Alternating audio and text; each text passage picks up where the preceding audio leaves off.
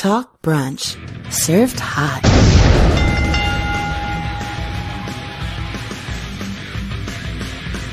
Talk Brunch Live.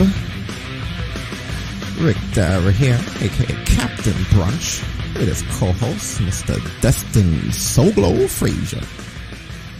So, I love how all I've been hearing is we dragged Christopher Columbus' name through the mud today. Y'all know he dead, right? Been dead forever. He ain't discovered America. accomplish Not nothing. We don't ever have days for who discovered alcohol and marijuana, though. Those those should be like days. He discovered America. Like, what about the goods that you grow but out you of know, it? uh, if you ask everybody else, there were people here before him. Yeah. So, don't act like y'all gave a shit about that shit like four years ago. I don't want to hear it. Were the people before him canon, though? you gotta find out whether was it canon. That would be my biggest concern. We about to have so much America heat. Oh my god. I'm just, I'm asking. I'm not, I'm not Yeah. making a statement. I'm making a comment. They can't give me heat for that. You'd be surprised. well, tonight we're going to be talking about what happened with the WWE draft and the stupidity of it all, along with uh, thoughts from various people, as well as covering more of the G1 climax and the Ring of Honor Pure Tournament. What else do we got on the table? Of course, you got the NXT and AEW Wednesday Night Wars and how that's going, along with a bunch of different news and updates on crazy things that have been happening across the globe. Thank you to everybody listening across all of our podcatcher apps, including iTunes, Stitcher, TuneIn, SoundCloud. Also, thank you to all of you listening to the video version available on twitch.tv slash talkbrunch as well as facebook.com slash talkbrunch and facebook.com slash gaming slash talkbrunch and of course talkbrunch.com. And I'm sure I'm forgetting somewhere, of course, iHeartRadio. Forget to get the podcast version there. Thank you all. And of course, in the live channel, we will shout you guys out later. We're paying attention to you. So you've been really attacking that G1, huh? Yeah, truth be told, I kind of feel bad and I have to make it up to, to Ring of Honor. I haven't had much time for them just because I've been like hammering away at the G1. Really? Like this shit is nuts because this is this is the farthest I've ever made into a G1 without tapping out. Yeah, just Mother of God. You're you're a bit ahead of me, but we'll cover about I think three or four days today, if not more. I think as it gets closer to the finals, we're gonna get closer to being up to uh up to date. Yeah, You know, it I ain't think I'm easy. still I still have night. I think eleven and I, I have a night at least twelve and thirteen still. if I if I freaking uh dedicate if I could dedicate a whole weekend, if I'm I'm always doing stuff on the weekend, if I could dedicate a weekend to uh covering it, that would definitely help us out. You know, Yeah, which I'm and I probably mean, gonna have to. I mean, like I've told you before, I wa- whenever I catch up on G one, I watch two days at a time. Yeah. So it's like a straight four hours to where I'm just like going and it's ugh. Yeah, no, it's it's it's wow. You know what it is though? If you get rid of, I don't really. There's always a young boy match in the front. I don't really watch that. Yeah, I don't um, watch. You know, is it just me or is it the same guys? I haven't. I've been watching. I couldn't tell. You know what it is? It's I- I- like honestly, there's too much G1 for me to watch that one young boy match in the front each time. I'll Yeah. get to know them later. At some point, you know. I like the last. I think ever since night three, I've been skipping the young boys match Oh yeah, because it's just like ah, I I- I can't do it. yeah. No, it's a little. uh No, I I never watched a single one. I never had any intention. When it first came on, I was like, "What is this?" And I was like, "Oh, let me just skip the cross." And if you if you pass the commercials, it's really only five matches a night. You know, so It's just some of these matches are fucking long. yeah. They push that time limit almost every time. Mm-hmm. Uh, we'll catch up. First, we're going to cover some news. Of course, you guys know we always like to do fun stuff first that we've come across on our program here. So the first thing is, uh, I see a link here. Kevin Nash is in this movie. It's called Chick Fight. Have you heard of this? What the fuck? No, He's always in weird things, right? Wasn't he in like some male stripper movie or something at one point? I think he was. I think what was it like Magic Mike or something? He was like that one cop that got injected with estrogen at fucking the longest yard. He's always just a weird ass role, and I was like, Let me see what the hell this is. swear to God, fucking Adam Sandler ruined Kevin Nash for me forever at that moment. Oh, this is the trailer. That's right. Undress him with your eyes. Peel off that spandex. Stop! That's not what I'm doing. His shorts are so tight, you can see that his little dude is also wearing a tiny bike helmet. What the hell? Okay, you seem upset. Well, my business Oh, is in the yeah. toilet. I don't have insurance. I can barely pay my bills. Oh, come on. Today, my car got repossessed. Other than that, I'm amazing. You know, It's time for you to come face to face with who you are and what you're capable of. What is this place? The I don't think I answers like to all movie. your problems. Ta-da! What the? Oh, wait a minute. I see. They're going to be MMA fighters. This is going to be campy. You know that. I got to turn it down a little so we can talk. Kidding me? This is a shelter, a safe haven for women to come without societal judgment. Come on, Sarah McLachlan. What you got, Lizzo? It looks bad. Chicks underground. You're up next, Rocky. Are you gonna tap out? Step out me. Three weeks in a row and Raw Underground is nowhere to be found. It took a lot of courage. It would take a miracle worker. So this is the new Raw I think I know Underground. just the guy.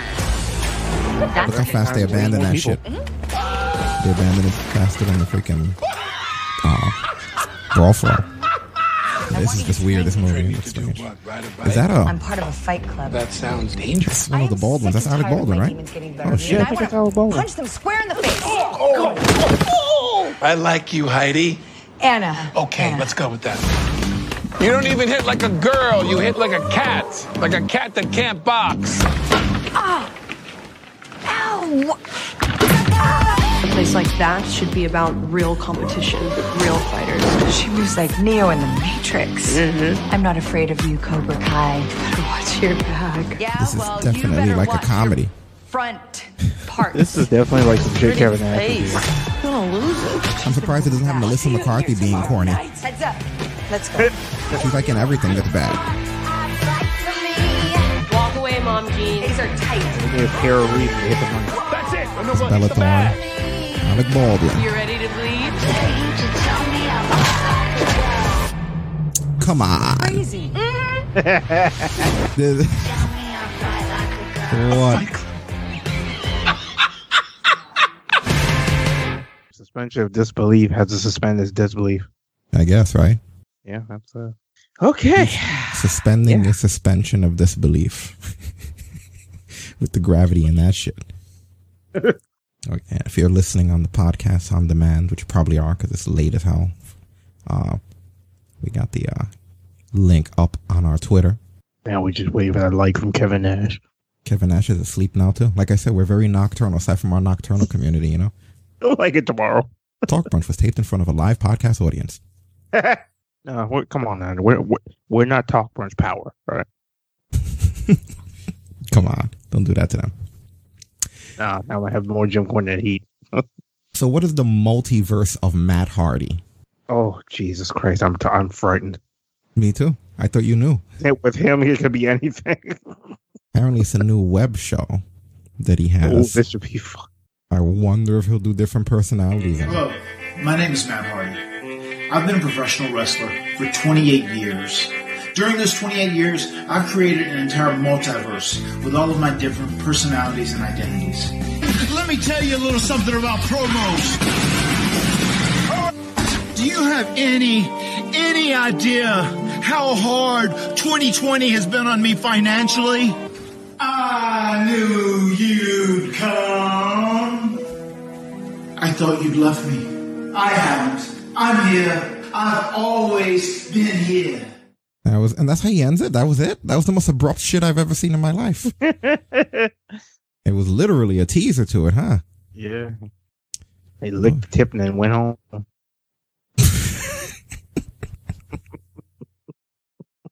it's after dark. The kids are in bed. Damn it. All right. Well, I get a general idea of uh, it. Yeah. I guess. Okay. Well, Matt hasn't been shown on AEW in a couple of weeks, right? Aside from sometimes in the background, Yeah, he, we haven't seen too much of him. which I myself think is kind of silly. Like, why? Why is he even in the background? You know, like if you're injured and you're out, you get a big return if you go away. It'd be better if like he be better to just not have him on at all, really, instead of just hanging out. Yeah, exactly. Like, what's the whole point? What's the use of it? They don't let you miss anybody in that company, though. Yeah. Oh, yeah, I don't get it. Uh, and that, I don't know if he ever really had a concussion or not. You know, they never made that clear either. Yeah, we never fully heard. Like we knew for sure he knocked himself smooth the hell out, but we never really, yeah, we never got a full blown confirmation on if it was um a concussion. They really wanted to sweep that one under the carpet, though. Yeah, You know, like that. I don't know if we'll ever know what happened or if he agreed to cover, you know, and Reby kind of screwed it up for them. But yeah, there's definitely something that was weird that was going on there. They said we are GT in this shit with the quickness. Mm-hmm. So, uh, Jim Ross, uh, recently posted a little bit about negative people, and I thought it was interesting because you know Jim Ross is very vocal about things. Uh, I have the clip here. I'm gonna also share it out on social media. Wow, we have a lot of clips here. Hopefully, we're not here all night. I have this saying nowadays uh, my, about myself that maybe others can consider uh, attaching to. I have no room in my carry-on for negativity. Since Jan left us, I've gone through my list of friends who tagged in and who didn't, and I have eliminated any negative people. Politely, it wasn't a big deal. I didn't go on Twitter. We can't do anything about yesterday other than learn from it. We can only directly affect today because tomorrow's not guaranteed. And when you lose a loved one, boom, like that, it's no sickness, no illness, she's healthy as she could be, you realize that tomorrows are not guaranteed for any of us. Basically, live for today and be happy. Simple deal. And if people are in your life that are pain in the asses, lose them. Well, that's awful harsh. Yeah, but my mental health is more important than being being harsh or not. If somebody doesn't want to play team ball and be nice, you, you don't have to deal with them. I like that. it's That common sense, but I like hearing it from good old Perfectly JR. worded. He's 100% right about that. Yeah, that's that's kind of been besides the pandemic. That's been the story of 2020 for me.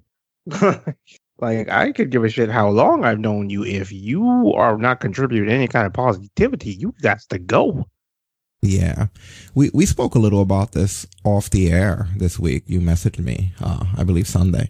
But uh, just getting a little bit more into that, I, I told you that uh, I find this version of Talk Brunch, if you will, better, easier to manage, a lot more streamlined and simplified, a lot more content. You know, a little bit less campy, if you will, because I kind of feel like we got older and like, you know, along with that, you stop being campy. Uh, and also, even though there's a lot of functions technically, I find it easier for me to uh, to manage and deal with. I don't feel like a fucking babysitter on here. And a lot of that has to do with his philosophy. Like you and I came to certain points. Like a lot of people feel like it was might that don't have a look behind the curtain might feel like it was sudden. But you and I, for a long time, were speaking about people that were part of the community that were just negative or just a fucking drag and we uh, slowly, tactically try to uh, sort of, I guess, peel peel the band-aids off. You know? Yeah, we can. We kind of like a certain. So, because let's clarify something. Nobody was ever thrown out of here in a sense, but it was just like gradually they kind of gave every reason that they had to go. It's not just like a sudden boom. I just. But on top of that, we kind of planned for after that band-aid was peeled off. Yeah, exactly. And I just, it was never, I just kind of stopped contacting, to be completely full disclosure. I just kind of stopped contacting individuals, uh, that I felt were too much trouble to, uh, continue to, uh, do this kind of content with, not even on a personal matter, kind of like the way JR saying, but just kind of like if you're trying to play a team sport, you kind of need everybody to be in unison. And to be honest with you guys, sometimes it would take me more time and more effort and stress to collaborate with everybody, um, than, uh, than if I would have just not done it at all and just done everything myself, which on a technical level, that's sort of what I do now. And then Destin carries the, uh, the, the, the play by play, the color in a lot of the, the situations. But yeah, it was, I, there was a bit too much babysitting and I, there came a lot of points where it made me feel negative about the show. Cause it was like, oh, I got to deal with this person. I got to talk with that person. We'd have like five or six motherfuckers on here.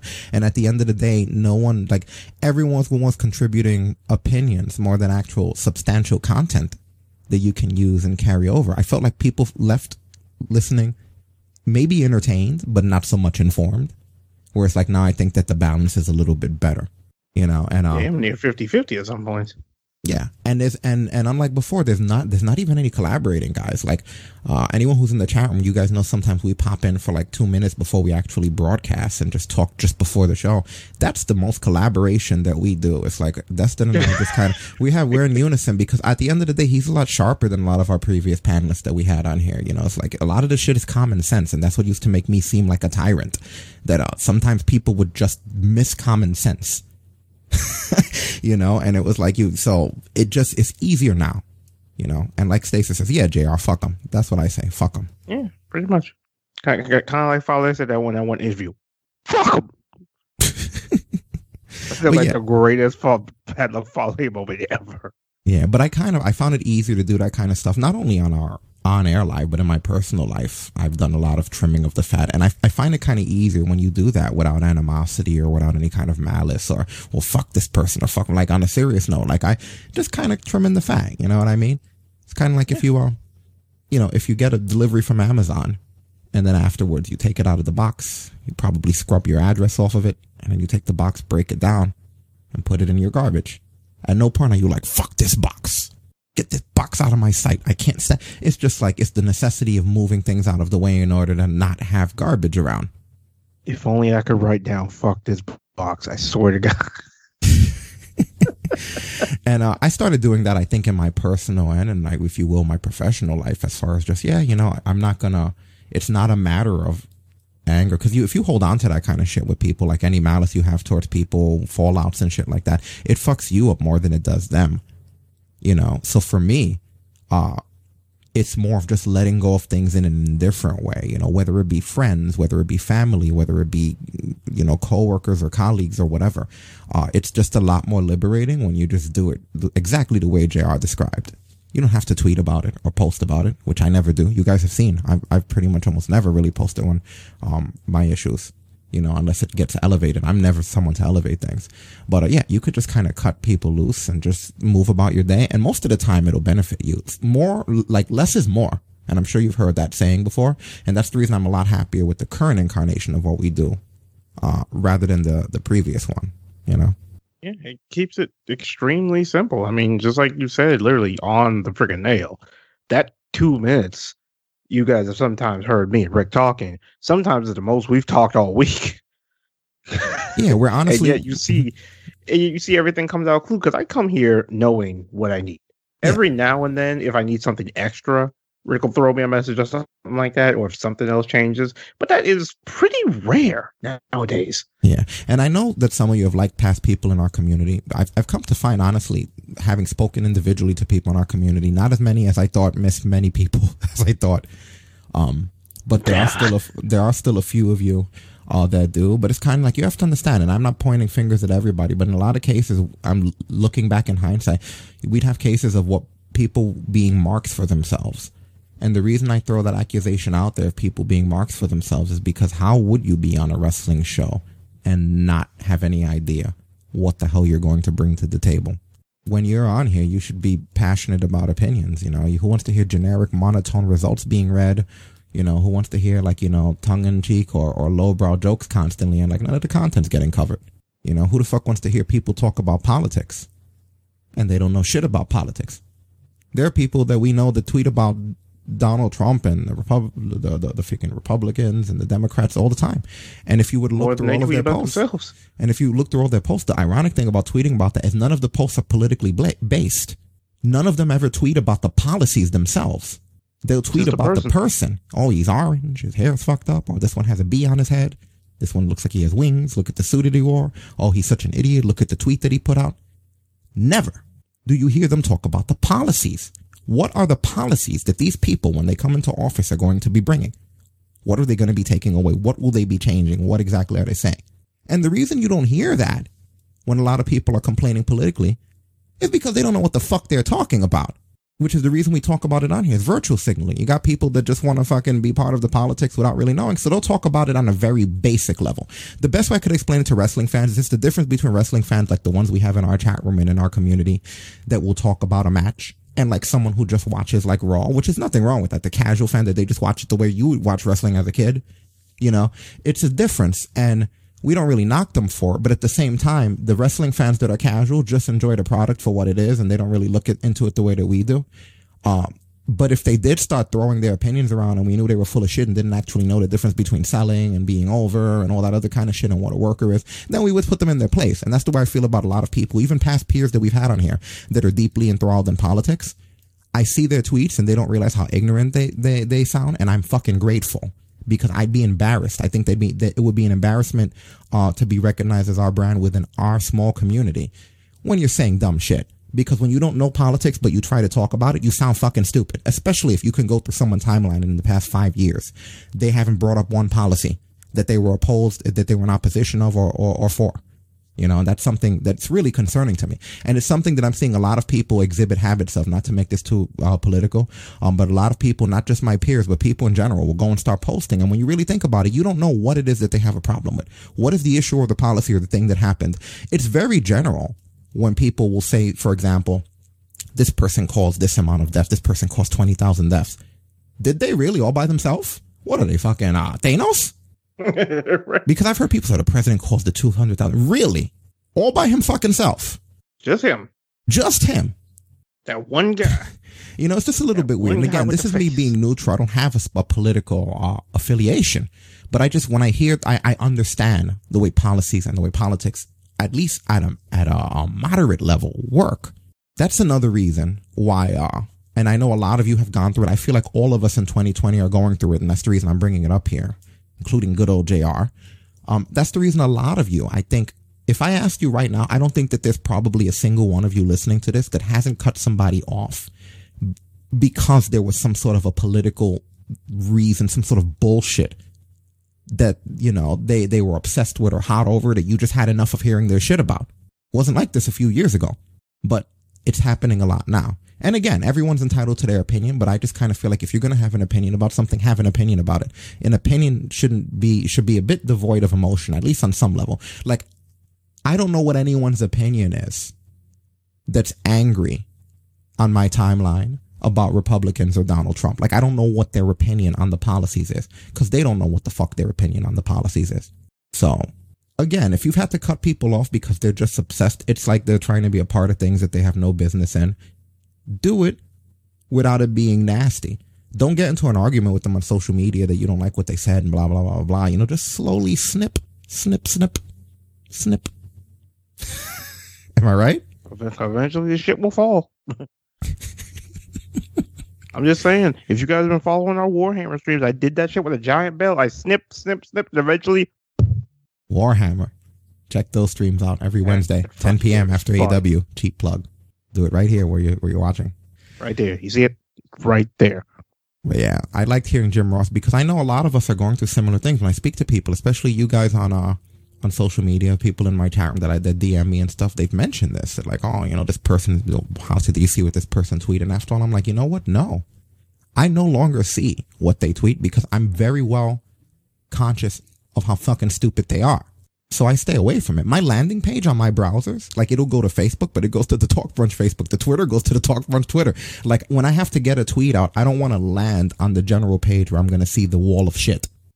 You know, the news feed, you know, so I land on my own page and I, that's why people are like, you know, haven't you seen what I said? Like, I remember I messaged a friend recently and I was like, Hey man, did you ever have the baby? You know, and he was like, Oh, actually, you know, my, uh, my, my, my wife lost it and we had another one. And, you know, you know that. Did you don't read my timeline? No, dude, I don't read anybody's timeline. You know, I didn't say it in a mean way, but I kind of in a very cordial way. Well, no, I don't really give a shit about your timeline. Uh, that's why I'm asking you, you know? Nothing personal. I just don't pay attention. Yeah, so like that's sort of what I do. And I've told you before, one of the great things about having a Samsung Galaxy is that focus mode. When I get off of here, guys, the first thing I do is I press that focus mode. For those of you that don't know what it is, it literally lets you put apps to sleep. And the only apps you want to live are the ones that are prioritized. I turn off focus. I'm not having Facebook or Twitter or any of that. It's just people who can reach me locally and I kind of take time. Sometimes I'm not, I don't turn it back on. This week I didn't turn it back on, honestly, until now, you know?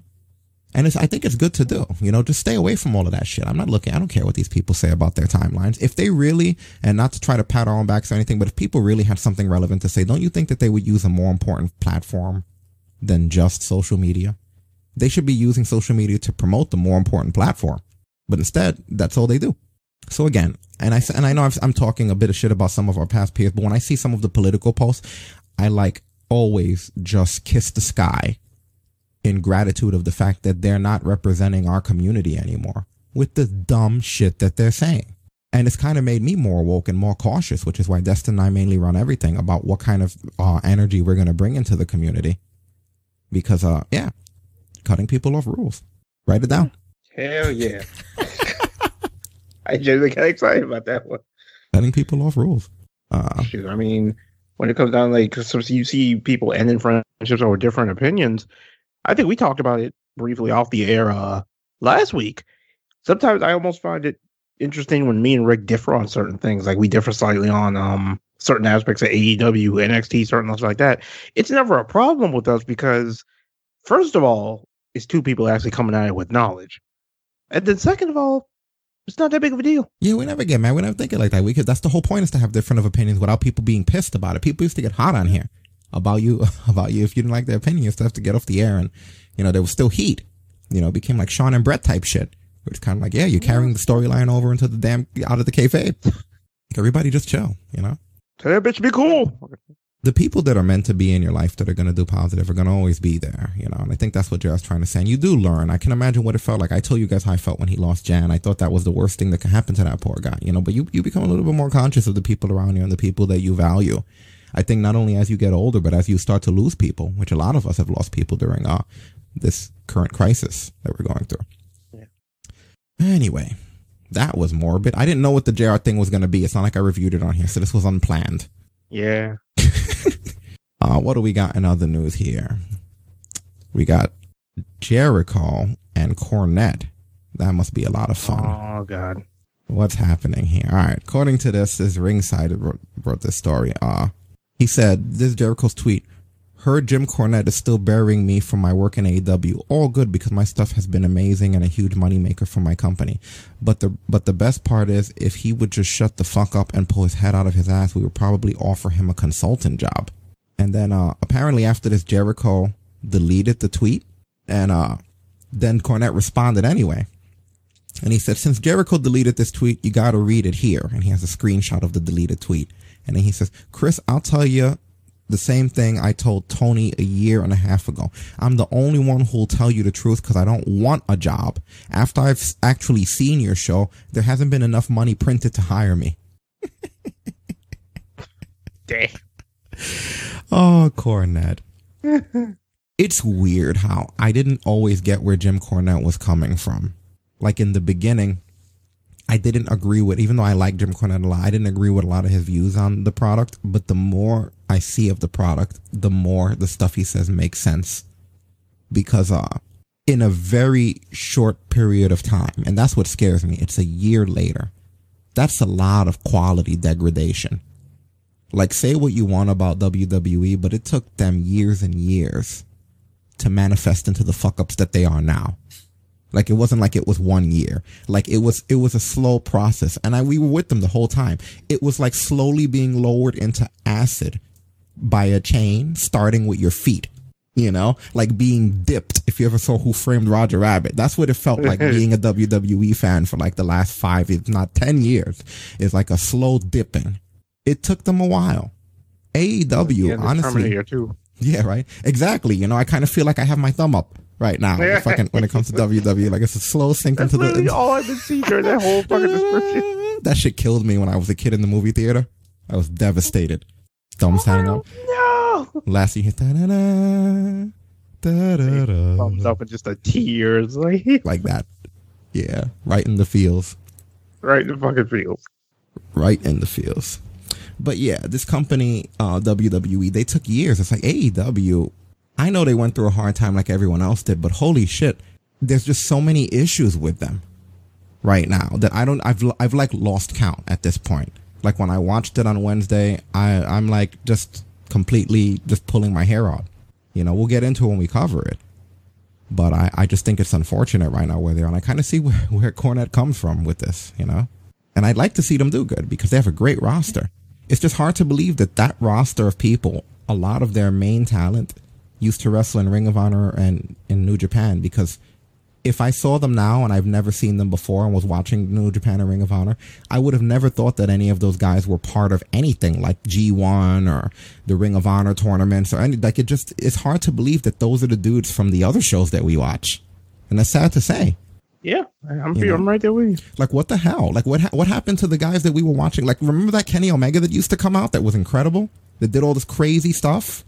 That one G1? Like, where the hell's that dude at? I, it's like I almost don't recognize these guys, you know? And that's something that usually only happens in WWE.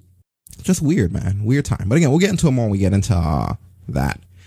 But Jericho, he's he's apparently definitely not making any friends, and I guess he's just being honest. But he was on Busted Open Open Radio, and uh, he talked a little bit about the Shawn Michaels and Triple H match against Undertaker and Kane, and uh, I'm going to let you hear this and link you guys. Oh, Jesus.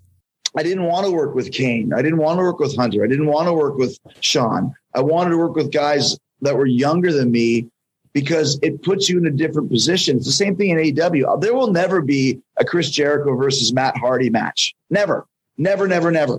Because we've seen that. And if you put it on, suddenly it's just two guys that worked 20 years ago in WWE. That doesn't make any sense there might be a Chris Jericho, Sammy Guevara versus Matt Hardy and, uh, you know, Darby Allin match. That's exciting to me. But we don't, I never wanted to just, okay, well, like, you know, the worst match I ever saw, and here's your clickbait, was Saudi Arabia, Triple H and Shawn Michaels versus Kane and Undertaker. That was such a stupid idea in booking. It never should have happened. It should have been Shawn and Hunter versus Roman and Seth and Taker and Kane versus I don't know, give me two names of guys, Cesaro and freaking, you know, uh, uh, uh, Kevin Owens, whatever you want.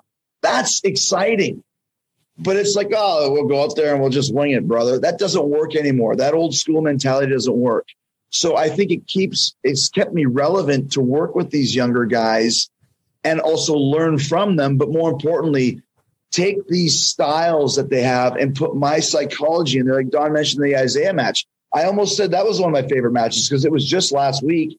And it's as good of a match as I've had in the last three years. It really was. And that was his second ever singles match. Second ever singles match. Wow. Yeah, and I think right there, Jericho bringing that up, that's pretty much the difference in philosophies, the clashing philosophies right there. Is that he says that one of the things he thinks that keeps him relevant is that he doesn't want to do matches that have happened already, which is why Shawn Michaels and Triple H versus Undertaker and Kane going out there and winging it was a bad idea because everyone's already seen that. You could give him something fresh, like pair him up with people that they've never seen before. And he said that that's what's kept him relevant. The fact that he goes out there and he learns from these younger guys and he learns their style. I think a lot of it is that people would have expected it to be the other way around, where it's like instead of him learning the younger guy faster style, sort of, it's usually the veteran who teaches the younger guy to slow down their style a little bit, uh, and to, you know, just do the relevant things for their offense and for their body of work. Where it's like here, um, that is what I saw. That's exactly what I'm seeing with Jericho, which doesn't work. As much as it sounds good on paper, like with that Cassidy match that he had it's him turning up his style to meet the younger indie guys and it's it doesn't work as well and it has kept him relevant, but that's because AEW is like a new shiny toy. But I'm just wondering for the long term, is that a good way for wrestling to go? Because it really used to be, and I go back even to the old WWF days, it used to be that the intercontinental guys were the workhorse guys. They were the AJ Styles and Jeff Hardys and Seth Rollinses that have the crazy wild matches for the IC title. And then it was always that the top guys were like the bigger, more muscular main event guys, and you'd get more like a like a match like that, like a Randy Savage match or something, you know, a Ricky Steamboat or, or even Warrior or Hogan or something. That's just the way that the structure of the card was, and um, so and I mean, it kind of worked better, in my opinion than uh than what we're doing here. Like imagine if something like that happened in WWE, you know what I mean? Like if someone like for example, a good example of somebody elevating somebody to change their style a bit would be Jeff Hardy and The Undertaker. Jeff Hardy had always been a tag guy, and then they started to push him, and he actually made it and became a top guy. It would have been really strange if when he was feuding with Undertaker or Triple H, if Undertaker and Triple H started doing shit like Whisper in the Wind, and then they started, to, you know what I mean, springboard moonsault from fucking, uh, you know, Triple H, or or just the pace would have changed. Where it's kind of like if you go back and look, what what made those matches work was they they sort of did the main event pace, and Jeff Hardy slowed his shit down a lot He wasn't just diving all over the fucking place because you're you're wrestling Triple H. You know, you're wrestling gotta the a Undertaker. more tactical. You know, and when you think about it, people look at that match and they whenever you bring up the Undertaker Jeff Hardy thing, anyone who's a wrestling fan knows exactly what you're talking about. They always go, "Oh yeah, I remember that. That was good. Uh, That was good." No one ever goes, "Oh, he didn't bounce around as much," you know, or any He of that. bounced, but not in the way they like. Yeah, and, and when you're bringing up a younger talent like that, or, or a lower tier talent, you bring them up to where you are. Uh, it's supposed to be a little bit different. And like we said before last week, everyone in, in AEW, they're all at a 95, and that's the problem. No- Like no matter who they are, they're a 95. If they come to do a run in, they're a 95 with full health. And you have to fight them the same way you would if, it was, if they were in the match. It's just crazy. It's like, how is everyone so damn resilient? You know? And there's false finishes for everything. You know? So, um, Yeah, I feel you. yeah, like I said, I'd, I'd just like to see them adjust that a little bit. I know some of you won't agree with me on that. Man, all these I definitely. stories. Th- I mean, the one thing I say is I definitely think they will. yeah, they're gonna This have to. Definitely needs to be soon. Yeah, they're definitely. But the one thing we to. can all agree is that DX versus the Undertaker and Kane should have never happened. I know we're gonna talk about it later, but a good example that we're gonna get into is something like Kota Ibushi versus Tomohiro Ishii, two completely different, contrasting styles of guys. But Tomohiro Ishii wasn't like fucking doing like tornado DDTs off of the top rope, you know what I mean? Or like hitting like Hurricane Ranas or anything like that, He you know? that into a bar fight, pretty you know, much. it became the two contrast of styles, and that's what's supposed to make these matches fun. It's not supposed to be now one guy's gonna do what the other guy does the way that he does it. It's supposed to be how are these two different styles gonna work in the ring? And I feel like a lot of that is lost in WWE and even in AEW. yeah. You know, but they can always find it again, and that's what really makes me annoying. At least WWE can. I don't know about AEW, but WWE always finds it again when they need to, and that's what the most aggravating part about it is. That when they need to have that kind of a match where everything works and everything clicks and nothing's overdone, what do they do? They go to like somebody like freaking uh, Finn Balor or Kyle O'Reilly or Tommaso Ciampa or Johnny Gargano or anybody who knows how to like hold a match. So they know that that's acknowledgement that they know what's good, you know? So it really makes it even worse on their case because like you know what works and you're just not doing it. Yeah, pretty much. Like, I, I you know what? kind of funny. I think that's why I tolerate AEW more. I feel like AEW could still be in the infinite stages where they don't know that and they're still figuring that out.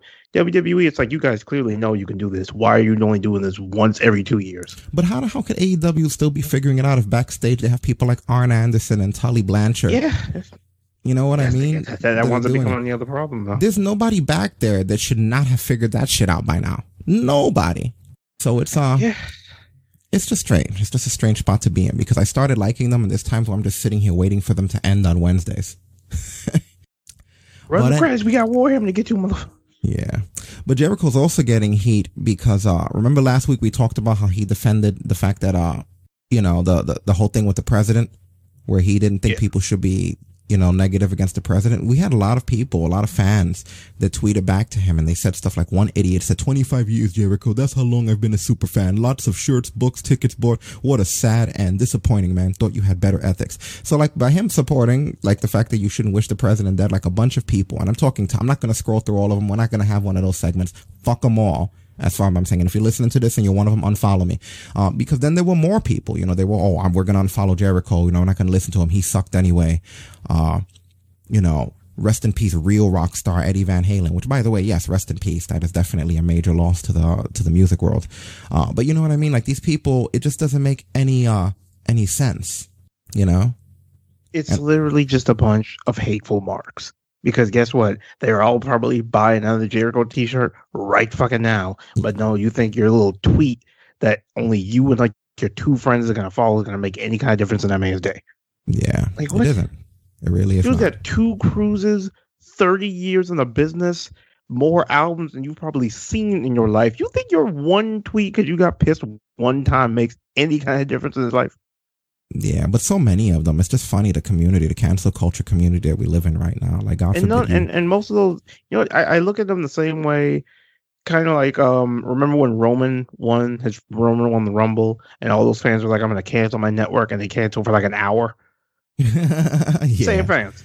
Yeah, Y'all fuckers ain't got that. the balls to really unfollow him like that. Come on now. But he's blocking And, and- and if you if you're a fan for somebody for 25 years and one tweet makes a difference, you're not a fan. And a political tweet. This is going right back to what we were talking about in the beginning of this. You know, people are cutting each other off for for political tweets. It's unbelievable. And know? thank you for the follow, Dumpling Deity. Yes, thank you for the follow. I didn't have my notification on there. Ironically, the fucking notification is too. Someone made a tweet against you, bro friend. The hell does that mean? Maybe talking about the Jordan, about um, the um Jericho thing. Oh yeah, yeah. Fits in perfectly though. It's just, but yeah, it's like it, it doesn't make sense. Which, by the way, congratulations, Chris Jericho, on thirty freaking years. Holy Jesus! Yeah, we're gonna But- get into that later too. hmm Yeah, it's just it doesn't make like if you were a fan of Chris Jericho, if it's like this person, this one, this one, that that one sticks out to me. Twenty five years. So let's see, that's twenty five years. You weren't thinking about his political views. You weren't thinking about who he was friends with. You weren't thinking about who he supported. You were because you're a fan of the wrestler, possibly the musician. Yeah. So something that doesn't have a have to do with wrestling or music just broke it for you. Yeah, and it's just so silly. This again, I it's, like I I feel like we're talking about it every week, but it's just so silly. People taking stuff like that personally. I mean, didn't he get heat for just randomly taking a picture with his son? But again, a lot of the people that you're seeing doing this, they're just following. They're just all sheep. They don't know anything about politics. And barely sheep at that. The ticks on the sheep. Yeah, it's like you're that fucking angry. And yeah, don't um Dumpling's right. Wrestlers and musicians aren't people that they look for for political guidance. So why does that make any kind of a difference? Like Yeah, like the and and and again, at the same time, most people who have these issues with Trump and and what was happening don't actually know what their issue is. I can't emphasize that enough. They don't they're know just what mad because everybody is. else is mad. And they want to be cool for once in their freaking life. Yeah, that's exactly what it is. And by the way, uh, what's what's his name? Dumpling. Dumpling deity. Yeah. By the way, because I know I missed it. Chip, you know what? You just made the list. Oh no! Oh, here we go. the fucking irony in it. That is Jericho on top of Jericho. Yeah, Jericho squared. That's how you know I'm in another dimension. We better be careful for this shit. All right. Yeah. yeah. Thank you very much for the follow. Yeah, but no, like I said, it didn't really make any sense to me that uh, he's getting that kind of backlash because all he's really saying is don't wish the president dead. That's that Yeah, so terrible? Like Jesus. Human being death. Huh, and again, if you guys some, went, some of the people out there they forget. Yeah, if you- um, president is a WWE Hall of Famer. Yes, and if you guys want to get into the because we talked about the debate last week a little, just because it had to do with uh wrestling. If you guys want to get into my breakdown and what really happened there and the way they pulled the wool over the public's eyes, go back to the last episode because I broke it down a little bit. And again, I'm neutral. I don't give a damn about either party, but I'm just saying I, there's definitely you're being screwed over if you're just blindly following the uh the Trump hate because again, these people who are tweeting, they don't know what policies bother them or what it is on either political party's policies that they're endorsing or enforcing or anything. They only know on a personal level. Oh, he tweeted this, he said that, he had an nasty comment. They don't really look. It's like you want to, you have to know what the freaking policies are, guys. You have to understand uh, the inner workings of this before you go into that. Anyway, I'm getting sick of that though, because it seems to come up. Every wrestler, every person in the world seems to have the same exact damn story about it here. But yeah, that's the heat that Jericho was getting. Let's move on from that, please. We're gonna have to go into AEW later on anyway, and Dynamite, and what our issues are there. Did you see Karl Anderson and the and the thing he did to his wife? Oh no! What would he do? Oh God! I just like her reaction. I've never oh, seen somebody. God. So he wakes her up. You know when somebody's driving and the passenger gets scared awake. Oh, I've seen this bit. Oh, I've just never seen somebody react like this. It was just such a Oh, funny reaction. no. And I have seen some bangers. That scares me. Watch this. We're here. We're here. Yo, she went motherfucker, motherfucker, shitty motherfucker, was get the fuck out of I just, motherfucker, motherfucker, shitty motherfucker. We're here. We're here. I'm something like she's ready to rock and.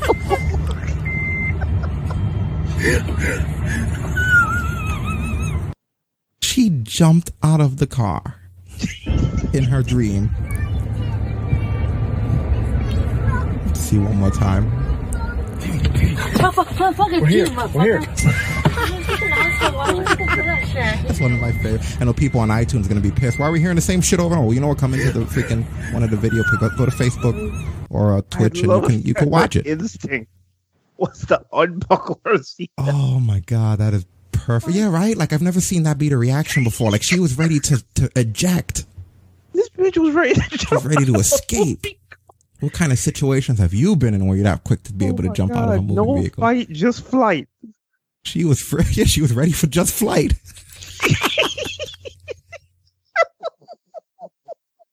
That was one of the greatest things I've ever seen in my life. Because I have seen some bangers when it comes to this prank. I've seen people bash their heads on the freaking ceiling. I've seen people almost pee. Like that is the best one I've ever seen. Oh man, fun stuff. Oh stuff. Jesus Christ! You know he caused so much hell on uh, that destination. Mm-hmm. Oh God, That is epic. So I thought this was kind of cool. We got this on our program here recently. Uh, apparently, Jerry Lawler found uh, an old clip of the Undertaker's Memphis debut match. He was the Master of Pain, and he makes his first ever appearance. And this was posted, so I figured we would check it out. I have not seen it yet. Calls himself Master of Pain. Yeah, that's right. Master of pain. Because where I've been the last five years, you have to know how to handle pain. And I know it better than anybody. I've been in the Atlanta State Penitentiary. I'm not ashamed to know it. I went up there on a bad rap because two chum punks jumped me in a parking lot. And now they're pushing up daisies. And let me tell you, Jerry Lawler, Jerry Lawler, whatever you call yourself, it doesn't matter to me. Like I said, names aren't important where I'm from. But I tell you what, Ricky Morton sent me here, and I'm going to do a job for him. And brother, if you get out alive, you'll be thankful. Master of Pain. Don't know his name. Not sure I want Who would have thought of that, huh? Out of the Atlanta Penitentiary, he says where he's been the last five years. He's big, I can tell you that. He looks mean. He's pounding Rodney Napper with a big telephone pole broad arm. Rodney Not good. ducks under. That was a good move by Rodney, but this time the Master of Pain grabs him, power slams oh, Wow, him down that. to the mat. power slam taker. That big right forearm again. Jesus. Mm. How small Rodney's is the dude he's wrestling? into the turnbuckle. Look, look, he 85 pounds. So he went with two brick in his pocket. leaps into the air, drops down with the uh, with the boot. Rodney Napper. Body slam. The Master of Pain just sits down on him. Right hand. Well, this guy just doing pretty much what he wants to against Rodney Napper. He's got him out uh, height. He's got about a foot and a half height advantage on him, and over a hundred pounds weight advantage. There's a cover. All One, years, he still has that clothesline. three. That's it. So the Master of Pain, our first. That's pretty cool. It's funny how you could still see the Undertakerness of him. Oh, I see it. I saw it all, all over the place. Like, Yeah. and it's funny to think like two of the moves we saw in there are two of the moves to this day you still see from him. That leg drop and that flying clothesline. Mm-hmm. It's amazing how much stuff from like that early on in your career you just wind up sticking with. Yeah, it really is. And uh it's interesting that you know you can see the gingerness of him, you know. Yeah. He so he's naturally I mean I guess we've always known that. If you look at his kid. you know, Yeah, yeah. His, his oldest son's ginger. Yeah. He dyes his hair and stuff. Yeah, it looks good, man. Looks really good. I wonder who owns Yeah, that, right? Right. That's a good question because that's some old, old footage. Like Lawler's the one who posted it, and it's from Memphis, so I'm assuming it's his. I don't know for sure. Yeah. That was 31 years ago. God. 31 years they didn't 31 years ago they did not know what they had stumbled upon. Nope, they sure didn't. So Batista made an interesting revelation. First, I'm going to give you this photo because apparently there's, been this photo. As you guys know, uh, the president has COVID, and there's been this photo going around of him, I guess, assumingly being affected by it, where you can see that the guy's having trouble breathing and shit. This is, this is it right here.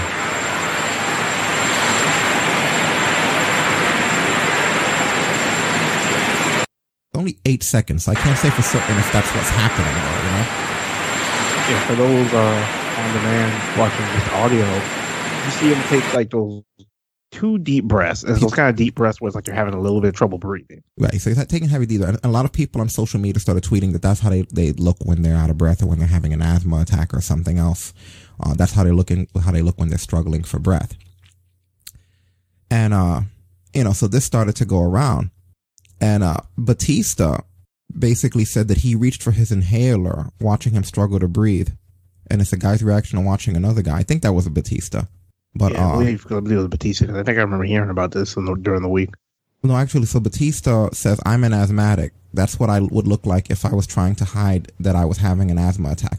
Well, not all orange and bloated with a comb over and a bad suit, but otherwise, yeah, I recognize that struggle to breathe. And then uh, somebody tweeted to Batista and they asked him, like, how did he deal with that being a wrestler? And that's what the, the, the interesting part about it. He said, uh, I hid inhalers under the ring and with people working around the ring. I'm not kidding. The cold venues were my nightmare. So this guy who's asthmatic would strategically have inhalers while he's wrestling. And if he was going into an asthma attack, he would get to the closest inhaler. I'm assuming whether that be under the ring apron or near one of the or the timekeeper. Maybe the ref had one. Maybe on. the cam- yeah, This maybe guy- the camera guy. Like, can, can you imagine the fucking terror that you're asthmatic and you can have an asthma attack in the middle of a match and you have to get to the closest inhaler you gotta find where he on live television and then not be seen getting air? Because I'm gonna tell you right now, I've been watching that motherfucker since he was Deacon Batista. I never noticed it not once. That's crazy. He's better with a with an inhaler than some people are with a blade. Holy Jesus! First of all, props to him for thinking that far ahead. He said he was suspect he had injectable pads hidden around the ring. Yeah, that's that's uh that's something else, man. just to be a re- just to be a wrestler with asthma is crazy enough. But then like, because you almost gotta think like, even in, even even though because I mean I know we have enough common sense to have like all the cameramen probably have one, so that no matter which camera he's at, he's good. But it's like, imagine you're sitting there like in the middle of the ring, and you have to sit there and make that choice. Okay, which one can I get to the fastest? Stacey said they should make that a storyline to play in a WWE. You imagine you have to go for your oh fucking asthma pump? That'd be the most stressful fucking video uh, video, the stressful fucking mini game. You're sitting there just for like 15 minutes straight, just. oh my god! I have to give him a lot of credit for doing that. Yeah. Oh yeah. We give him shit for his move set, but that like, because I've seen him wrestle some long matches. Oh my god. Yeah, it really is a pit of danger for him, huh? Oh damn! I'm so mad. It took me a second to catch that. Dude, I could not. I don't even like playing the Sonic the Hedgehog levels where you have to get where you're in the water and you have to jump from air bubble to bubble. That's too. much, that's that's too much anxiety for me. You know. Can you imagine that shit? I'm fucking miserable. I'm so mad. My mind immediately went there. I'm so ashamed of myself right now Oh, because instinctively I see him looking and hiding it so nobody can see it, but looking around and seeing which emergency inhaler he's the closest to. Yeah, right. Oh, That's that's. I guess That- that's a love for the business, man. that's a love for the business, and that is a next level level of creativity right there. Good for Like him. most people will be like, okay, I gotta have one inhaler. I know exactly what it is. This motherfucker's like, okay, I got six, and depending on where I'm at, is the one I'm going for. Can you imagine that? And on the game, it would be like a meter underneath your uh, your stamina, and like every time you use one inhaler, like there's one grade out now. Like shit, I only have two more, and they're over by ringside. You know that's how it's gonna be too. Like, what what happens if like you get to one and it runs out? Like, I don't know much about freaking. uh I, I don't know much about inhalers, but like I don't know how fast them fuckers run out. When it goes to asthma attacks, I don't know how often you can realistically have one. Like, I don't know if you can just have one like back to back or what. But oh, Not good, not good. I thought it was an interesting article that came up. Figured I would throw that in there.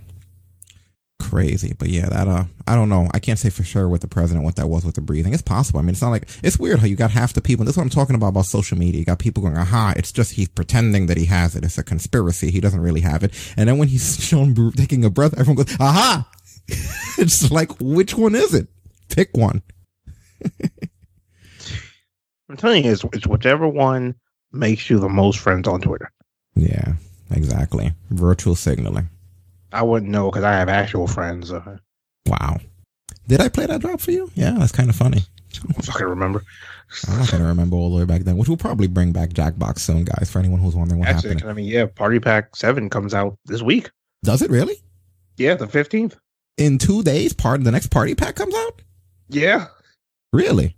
Let me let, let me double check one more time real quick, but I'm pretty sure. Yeah, October fifteenth. Yeah, for anyone that doesn't know, on Wednesdays on here after AEW, we do Jackbox. We well, we've been we've changed it to a Warhammer recently because we haven't been getting uh the the same kind of stepping with Jackbox, which that'll that'll pick up a little bit when uh the next party pack comes. But yeah, we're gonna go back to uh doing it, and we're gonna also go back to simulcasting it on YouTube as well. Okay, I know it's the only place we're not simulcasting right now. We're doing Facebook and Twitch and stuff, but uh, we're gonna go back to having it there to get people to uh play, and we'll take the precautions Yeah. for censorship as well. Oh, but you And said yep, the fifteenth. October fifteenth. Party Pack Seven debuts. All right. Well, you guys are gonna have to stay tuned and see. I'm gonna sort some stuff and see exactly what I can do, um, in regards to when we're gonna go because that's after AEW, unfortunately. So that's not gonna be. Uh, we probably won't be able to do it, but I'm gonna see exactly if it'll be this week if we put it on another time. I'll talk to uh, Willie and a few other people, Seb, and see who if we can get a good time. It probably won't be where it normally is, but I'll see if I could put it on a good time somewhere. We'll figure it out. Interesting that that came up. Anyway, moving along. Sami Zayn It's kind of funny story here. It holds no significance, but uh, another one that I just thought was interesting is Sami Zayn basically talked about an encounter that he had with Eddie Kingston back when they were in the Indies together, and uh, he basically said that uh, he was telling Eddie Kingston, you know, how great the world is.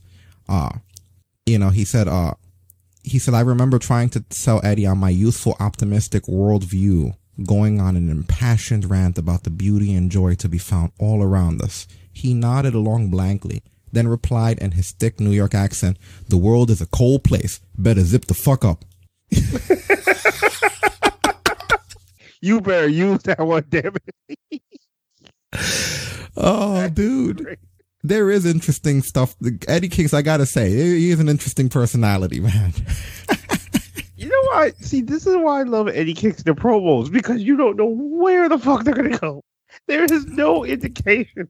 No matter what he is talking about, you don't know what's gonna come out of his mouth.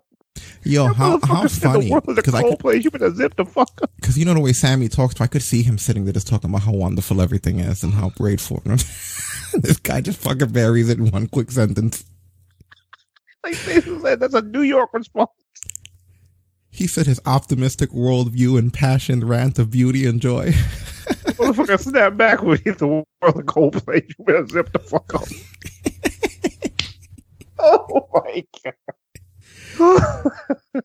oh my god. Oh, god. so good. That is so good. Zip the F up. Write that one down if you want to be Zip the F up. That's like a hippie talking to an RB fan. That was great. I like the way he just shrugged it off though. You know. Oh god. Okay, moving along. Jordynne Grace is uh apparently going after the X Division title. Uh, yeah, she has a targeted. God, I can't remember what the fuck his name is. Is it that Rohit Raju guy? Yeah, Yeah. And uh it kind of bothers me. I, I hate to say I don't want to sound sexist or anything. But uh this is the reason I, I have trouble taking that company seriously. How come you went from having Tessa Blanchard win the world title to having Jordynne Grace win the X Division title? Does she do? I mean, I don't watch much Jordynne Grace because I don't watch Impact, but does she do X Division esque shit? Like, is she like that kind of a wrestler? Because X Division I has a lot of high spots and stuff. What does she do that warrants her being in the X Division? I mean, she shows shreds of it here and there, but for one thing, when it, when it comes to that, when it comes down to her, her speed definitely matches a lot of the X Division guys. Because I mean, even for her size, that girl's fast. But when I when I heard about this happening, it kind of confirmed what uh one thing I thought when when the Tessa thing happened. It's not that it's always going to happen, but it opens the door for the possibility where it's like Tessa winning that title shows like, hey, the ceiling doesn't stop at at um at, at the at the knockouts championship. but it kind of should. That is the ceiling for the knockouts is the championship. That's why we call them the knockouts. Their championship makes them the championship of all the things that they're called. You know what I mean? It's weird. Like I said, and especially it's not even even the female thing so much as it is she doesn't strike me physically as the type that's doing a lot of X Division stuff.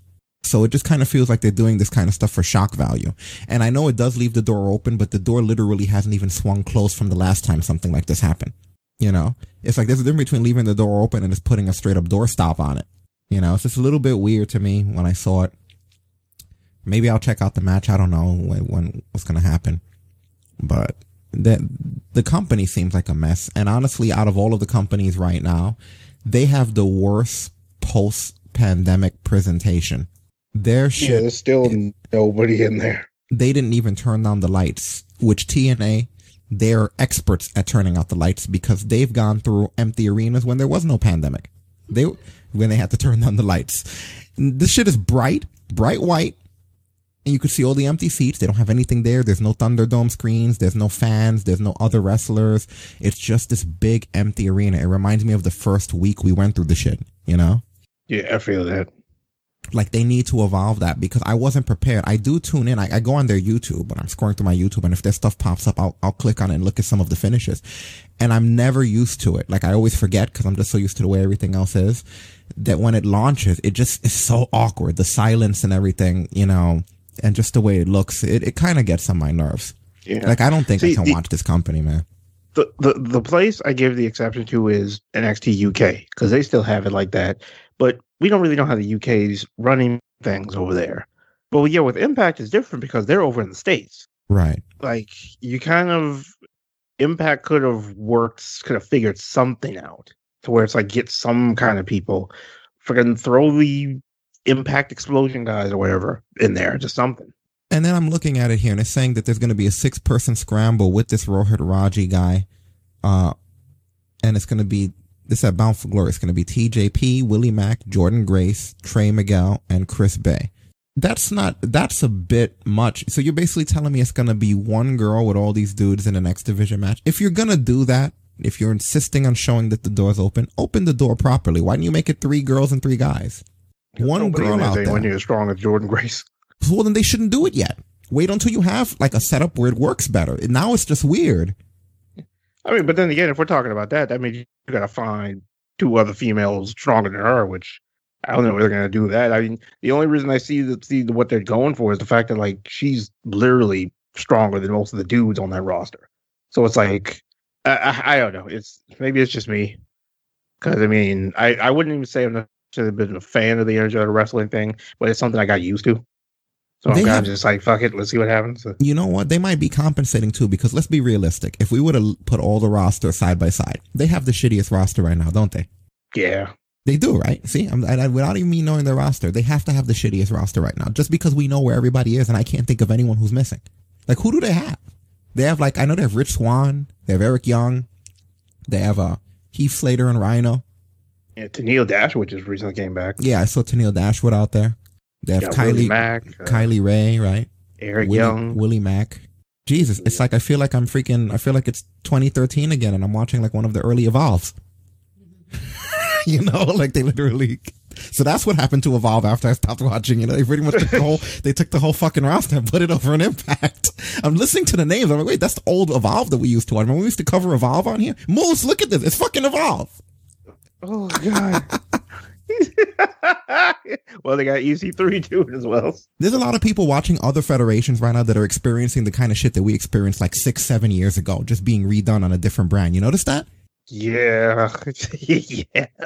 That's what a lot of impact really is. And I don't dislike anyone there, but when you look at it, that's not, there's no top tier talent there. Like, who's the draw? Tell, that's, I guess that's the better question, because I like all of the talent we named. It's like there's no one on that is really bad. Who's the draw? Who's their draw right now? Right now is guys like Eric Young, EC3. EC3, which we're going to talk about because we have to talk and, about. Eddie's still Eddie's still been a draw over there. Willie back. Uh, we got to talk about Ring of Honor later, but there's some EC3 shit there. Yeah, that's going on. You know, we got to talk about that and uh New Japan still. And, yeah. and, George, as much as I do like Impact, their women roster is not better. I used to be no, such no, no. a mark for the knockouts. I always used to say that back in the day, back when we had there uh, back was the, a period of time mm-hmm. with a knockout smashed. Back everybody. when we had the, the real beautiful people with Velvet Sky and Angelina Love and Madison Rayne, and we had freaking uh, yeah. ODB there and Tara and Mickie James. You know, back when we had that knockouts roster and the matches they were putting on, I'd say 2011, 2012, even 2013, that was a good knockouts roster. And I know a lot of them are there, but some of them are now a little bit over the hill, and some that and the and the the work rate isn't as good. Madison Rayne's mainly on commentary. I always said I, I heard her on there too. That, that, that doesn't do anything for me. But I always said that uh they that and you know how many times I said it for years in the show that the knockouts never got acknowledged for the fact that they were the true pioneers. R- women's wrestling was booming over there before WWE even know what the hell to do with it. During that era, They before- are they were the women's revolution because long before WWE started doing it, I saw Mickie James and Tara almost kill each other in a cage. Yeah. I saw ODB putting Awesome Kong through tables and shit. Like, yeah, exactly. Gail Kim, of course, all of those people, those Gail- were great. Gail Kim and and uh, Taryn Terrell had one of the most inf- have probably one of the most famous last man standing matches in that company's history. Yeah, They still talk about that match to this day. Yeah, that's when I used to watch regularly. You know, I don't remember when exact. I probably stopped watching regularly right when we started this, which would be like 2014. You know, Yeah, I just didn't have any love for him. I know because because uh because heel Jeff Hardy was over by then. Like that that that had already stopped. That Yeah, they already Hogan already threw his belt in the trash. Hogan said, "Fuck this shit, I'm out." Yeah, OB, ODB was great. I'm glad she got her food truck back running thing too. Yeah. See, that's what we need. We need other panelists, like not full time for the whole show, but we're gonna need panelists on here. Unless you're gonna do it, like we'll need a panelist on here for Impact. I'm I'm full, fully booked, dude. I can't come on the air and talk about any more wrestling. I'm doing all of New Japan, I- doing Ring of Honor. I'm doing AEW, WWE. We're gonna talk about NXT later. Like you know, this show's almost sometimes four hours. Like pretty soon we're gonna do what is it, six hours into the morning of talking. I'll, I'll put it like this: I ain't gonna promise y'all nothing, but because I still watch both Impact and NXT UK, I'll try. And and I'm gonna put it like this: I ain't gonna promise y'all nothing. That's it. You stupid. That's pretty much. I what- sat there and waited for You the well, hell no, dude. I don't watch any wrestling. I can barely keep up what there is now. You do it. yeah. I, I, I'll I'll give it a try. I'll, I'll watch the match. I'll watch the, the this. I'll- I'll, I'll- I'll watch Bound for Glory. I always watch the Bound for Glories. You know that and the uh, Bound for Glory and Slammiversary. At this point, you almost don't miss them. yeah. I always cover those, but I'm not watching this shit regularly every week. Yeah, but I'll um I'm, I'm actually gonna try attempt it this week and see if I can survive it. I don't know how you G1, do it's, like, this, man. tricky. I might I might wait till after G1's over, but I'll see. I don't know how you do this. Okay, so in other news, our beloved Thunder Rosa apparently had to relinquish a Japanese title that she had. The champion in Japan too. Jesus Christ! Yeah, she was apparently because of the, the travel restriction, she couldn't defend it, so they had to take it from her. It was the Tokyo Joshi Pro International Princess Championship. Is what I have. It's here. a She had- long ass name for a title. I know, right? And this is what this is what she released about it. Tokyo Joshi Pro Wrestling fans, this is Thunder Rosa talking here from Texas, USA. I am very sad that I am not here to tell you that I'm coming back to Tokyo Joshi this year.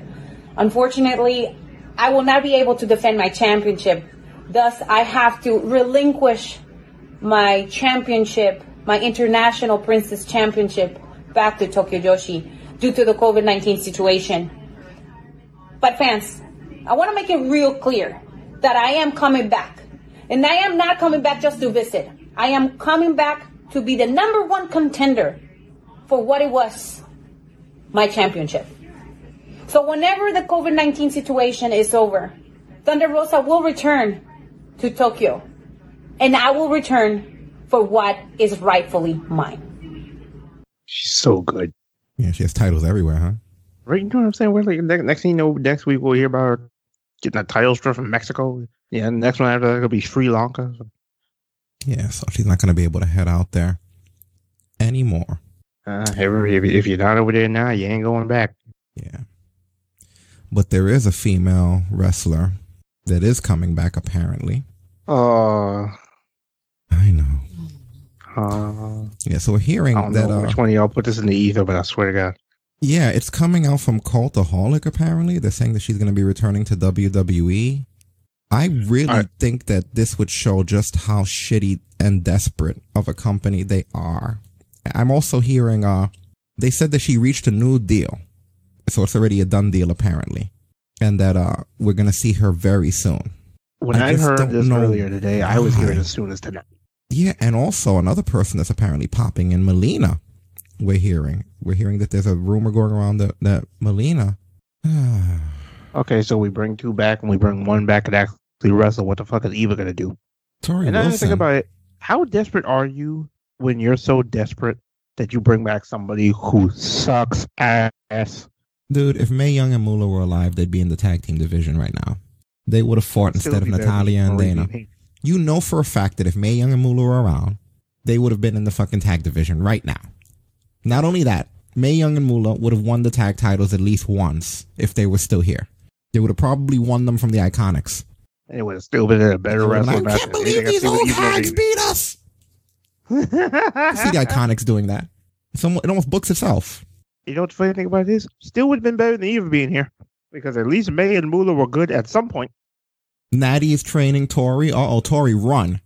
Because everybody that Natty trains, she trains jobbers. She trains people to be jobbers, apparently. She trained freaking, what was her name? Liv, Liv.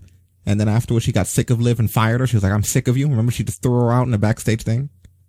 And we're going to get like into later on. figure out you've been trained by Natty. They're like, no, that's Brent Sneed's jobber. Yep. Well, there's two shitty stories out of the way. I kind of compiled them together, the Eva Marie and the Melina, so we didn't have to go to have like a double down of, uh, Well, I mean, there's. Well, I mean, well, well, technically, more accurate, we had a shitty story, and then we had Eva Marie. So yeah. at least fucking. Yeah. Can you imagine? That's exactly what it is, Quest. That's the kind of breed of shit that they're bringing. they're, they're, they're literally about to bring Kelly Kelly back, is what it feels like. Her and her screaming, fucking twirling her around. oh, the one thing I hate about that bitch, I've been spinning in a circle for 15 minutes. Ah! Yo, can you ever believe that that was women's wrestling? I don't like thinking about it. But no, I like thinking about have- that zombie game we played more. Yeah, like even Marie had no talent. Like if I need to see, you know, women, there's there's all kinds of ways you can see women that don't have to be in your wrestling. Just go watch some porn or something, man. What the hell do you need? perspective how talentless Eva Marie is, I actually minorly popped for the Melina thing because at least Melina could do shit. But I'll, barely. I'll, I'll never forget watching them try to train her to be Fandango's valet. And this bitch didn't even dance to him. She fucking walked. After telling them she could dance. And everybody had this look like, oh my. And somebody asked Fandango, you want to run again? He said, nah. It was the best thing of her life. Don't mean shit to me. You know, look at the bitch can't wrestle. Yeah, and who cares if Cameron was probably the best shape of her life. She's in the best shape of her life. her? Yeah, so she goes start a fucking OnlyFans. There Go, be, go. go be in the best shape of your life somewhere where, where it's not physical. I have nothing against that. I'll subscribe if you just don't come back. Exactly. Okay. You know, like that's where my head is. They said you couldn't even do a wiggle. no, you did just Norman Smiley that bitch. Holy shit. She couldn't even do a big wiggle. She talking about the Norman Smiley move. I think so. I hope to God she That's, that's terrible. Remember the big wiggle where he would spank Remember the big wiggle? the freaking wow the big wiggle. Oh my God. I want to see her do the big wiggle and fail. Just once. Just once. Yeah, that's crazy. Once, once again, cool. At least Summer Rae could do shit. Summer Rae could dance. Summer Rae was excellent, and they shitted on her because I was watching FCW. I remember I've, I'm, you're talking to a guy who never missed an episode of FCW. That girl is the reason why a lot of the shit that's happening is going on, both in storyline and out of storyline. She was part of that women's evolution, and I don't know what happened, but they shitted on her. As a matter of fact, Chip, you know what? uh-oh, thank you for You the just follow. made the list. Oh no! Oh, here we go. Thank you for the follow, Fat Laces. Thank you so much. Reesh. Yeah, but Summer Rae, she was one of these people who who was one hundred percent one of the original. Do you remember the storyline where uh, she she essentially turned Sasha Banks into the boss? You ever seen that one? I remember that. I She remember that. That literally- like, she- early NXT. She went up to her and she was the one who told her you need to toughen up, you know, and she turned her into like the boss. She turned her heel, and then the two of them were, always together tried to be like all nice and friendly and shit. She was like fucking knuckle up. Like and that was the beginning of the story. And and at the time, she was more physical too. You know, like she was more physical than a lot of the girls that they're putting over now. It just felt like they didn't really care. You know. It was this typical thing. Even back then, you go up to the main roster and they just strip you of everything that made you made you good. Yeah. They really ruined Why I've gotten to the point where it's like I don't even consider NXT WWE anymore. It's like two different friggin' worlds. Th- this girl, what's her name from the Robert Stone brand? Remember they gave her Summer Rae's original music? Yeah, um, Aaliyah. Yeah. Which fucking side note, Robert Stone is hilarious on Twitter. Every time a girl either post something or anything like that, I see he's one of the comments popping up to the top, pretty much like offered, like, "Hey, uh, join the Robert Stone brand shit." And it's like, what the fuck? he did that shit to Ember Moon's Instagram the other day. I was, I was just sitting there like, "Are you kidding me again?" Once again, Fat Laces uh, P Cola, I believe. Thank you for the uh, Yeah, people thank you for that follow there. showed up in the chat itself a little bit after the screen, but yeah, we got you, Pippin. yeah, this uh, this women's division. Ugh, Yeah, they're definitely having some troubles. There's no question about that. fucking understatement at this point. Mm-hmm.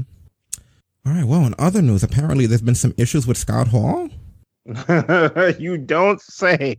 No, I don't say. Hasn't he been okay? I thought he was all right. Yeah, and then the fucking Pullman Springs and lemon juice show talking back up. He was supposed to do a virtual meet and greet, and uh, he was intoxicated to the point where they couldn't go live. They went live without him and promised to get everything signed if it just needed Scott Hall or Razor Ramon on it, but they couldn't do inscriptions. They said that he became argumentative and he was wearing a ripped glove. He was slurring his speech. He couldn't sign anything. Really? This shit again? It's been how long we've been talking about this? Greetings from Pensacola. Thank you. Thank you. Hello from Pensacola, rather. Thank you, sir. Um, you know what, man? That disappoints me, man. I, cause Scott Hall for a long time, he was one of those, like, legends that I felt one day we would just hear died. You know? And then he cleaned up with DDP. And now we're back to this again. You know? What do you think is going on here, man? I, I I don't I don't get it. Like I don't get it at all. Like. And it's not even like the DDP yoga thing has like a track record of guys failing. I mean, prime example, probably one of the most famous cases we've seen. Look at Jake the Snake. Jake has been amazing since he went through there. I don't think Jake was as bad as Hall was, though, when they first both got into that. Yeah, that is true. Because yeah, Hall was bad, but then again, there was that whole heroes of wrestling incident. So yeah, I feel like what I feel like what it is is we know more about well, we've seen more about how shit was with Jake than we did with Scott. So Yeah, I see Ugh. that too. But it's like if Jake can get through it, and Jake's been fine forever. I don't know what's going on with freaking Scott Hall. Yeah, I really hope that this works out for him, though. You know, it's never good when you when you have an addiction and you you you relapse on that the way that he's apparently done. He he has a serious alcohol problem, man. Yeah. You know, unfortunately, it's it's our generation and the generations after us that have only just really started to educate themselves about the harm of addiction, especially when it comes to alcohol. You know, we got now we got Woods and up up down down. They're addicted to games and shit now more than they're addicted to substances. Right. Well, I wish him the best. True that. So there was a thing with Braun Strowman apparently over the weekend, right? This is the thing here to get it up on the big screen so you guys can see carefully what happened here. Apparently, he took a picture of himself, and uh, it was just him showing how the shape that he got into. But the thing was, a lot of people who saw this picture on social media noted the fact that uh, there was a syringe in the picture. You know, you got to be always be careful when you're posting things because of the fact that uh, you know, people will look at the shit in the background when you're when you're posting a picture here. Uh, so then there was a whole bunch of speculation after this, and uh, everyone started going nuts and judging the guy because you know it's Twitter. That's what we do. As soon as you see something, you're like, hey, you know, this guy's on drugs. So he tweeted out and he said, for everyone trying to make a big deal about the last post I did and deleted, I take B12 shots every day because my body is super sensitive to caffeine and I can only use so much without feeling like I'm having heart palpitations. So I kind of knew that it wasn't going to be something crazy because I don't even think, I don't think Braun would be that ridiculous. And I know? mean, common sense. Yeah. And he went on to explain this in, a, in an updated video, which I'm going to throw on here right now, where he, does this say here? That time of the week again. And he shows keeping me running in top end. I get the Vita Athlete with extra vitamin C and whatever the hell else you guys can see it on the screen. See, this is him. He put up a video for anyone watching on social media. This is him just showing what it was that he was doing. You know, I'm going to actually share that in the chat room and also on our Talk Brunch Twitter. So you guys that are listening on iTunes and iHeartRadio later on We'll see exactly what we put on the screen for the live chat. There it is. Like I said, everyone's jumping to conclusions. Everybody's so fast to judge nowadays. It's crazy, right? Fucking see a random straight roids. No, Yeah, like, aha, we caught you. You know, maybe you didn't catch him. Shit. Oh, I'm happy to find a wrestling fan too, man. Welcome to the chat room. We're here all the time. We do this every Monday at 11:30 p.m. Eastern Standard Time, following Monday Night Raw. Uh, we also have a small community that is in the chat room on Wednesdays during uh, AEW Dynamite, as well as we do uh, stuff for the pay per views. yeah, and we're we always have this room open, even if there's not a stream going. We're always in here talking about uh, wrestling when there's pay per views on. On Sunday, for example, if there's a pay per view, we'll be in here for the kickoff, and we'll pretty much then after it goes off there, we do post shows. So that's our our system. Yeah. Uh, this story's kind of crazy. There's this guy who's suing WWE. He filed it October 6th. Uh, his name is J- J- Josue Romero. I don't know if I'm saying that correct. Um, he's suing WWE because the WWE shop.com website violated, uh, what is this? The, the Americans with Disabilities Act. And apparently the way it works, um, is if I'm reading this correctly, if you have like some sort of, I'm assuming, shopping website or a business website in the United States, there is a law where you have to be able to have it accommodate blind people, which is what he is. He's, according to what the complaint is saying, he's a visually impaired and legally blind person who cannot use a computer without the assistance of screen reading software.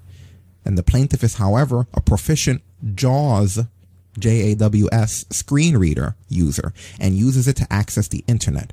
And the plaintiff has visited the website on separate occasions using the JAWS screen reader. So he's blind, and apparently there's screen reading software that he can use that the WWE shop website does not support. And as a result of that not having that feature, uh, he, there he's suing WWE. I know a lot of the comments in the dirt sheets, people were saying that if WWE doesn't settle, they're 100% going to lose this lawsuit because apparently they looked into it and there are people who are going around and suing websites successfully for not having that software for blind people, which this is literally the first that I'm hearing about it. And he's basically saying that he wants the company to change their corporate policies regarding their website to ensure that it's accessible to the blind. And he's looking to be awarded cost and all expenses related to attorney fees and he wants a trial by jury. Good God. I don't think that that's necessary to sue. I mean, I think at the very least there should be some sort of, he should have to pre- present some sort of information, emails or point where he attempted to contact WWE to reach out to them for them to correct that, assuming that it's something that needs to be corrected. I mean, but then I have so many questions about this. Like, who does this apply to? Like, are you telling me anyone? Like, any shop, any website, or is it specifically, like, like I need to know what the things, we're going to look into the legalities of this in the next week when I have time, but I just think it's interesting. So, what happens, like, for example, Twitch?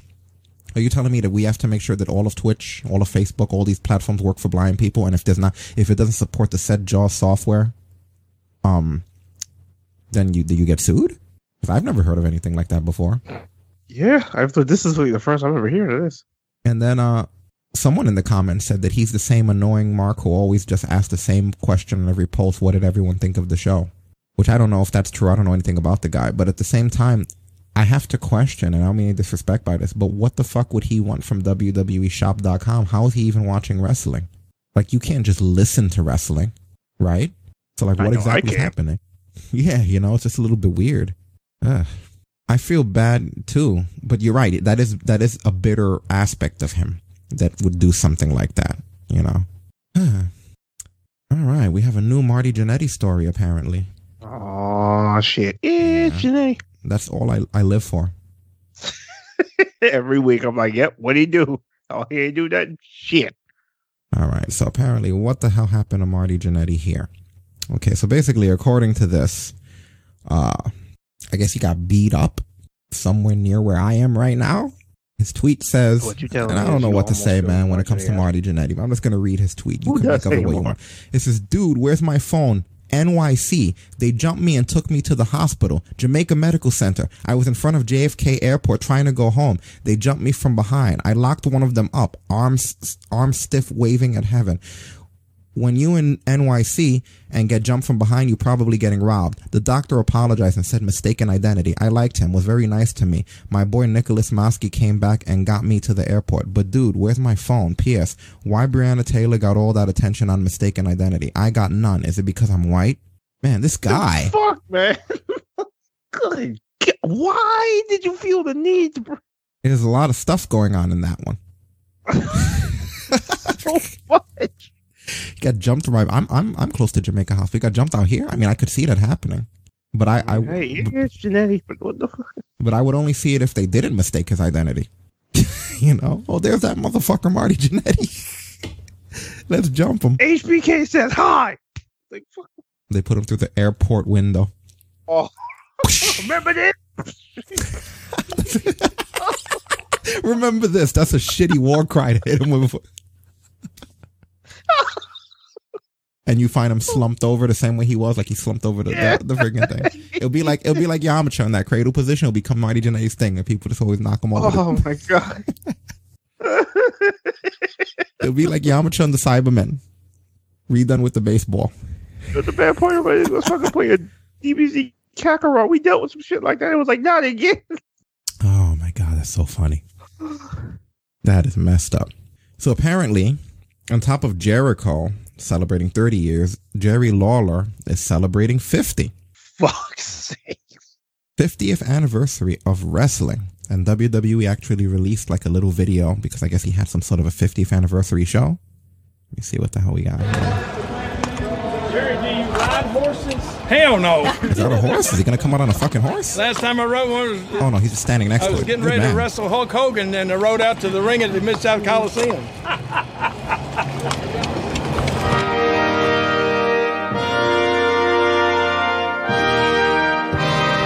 Oh, of course, he got to go good. We are in Jackson, Tennessee. Tennessee, right? It's the 50th anniversary of Jerry the King Lawler. That's pretty cool. He looks good for for his age, right? wrestlers that have put that much time and effort into. That's the that's the benefit of being a wrestler your entire life, I guess. Slide through those uh, ropes. Take care of into yourself. You have to. I swear I still feel and think like I'm 20 years old. So when I hear somebody say, Congratulations on being in the ring for 50 straight years, I can't believe it myself. Dory Funk started in 65. I didn't start till 70.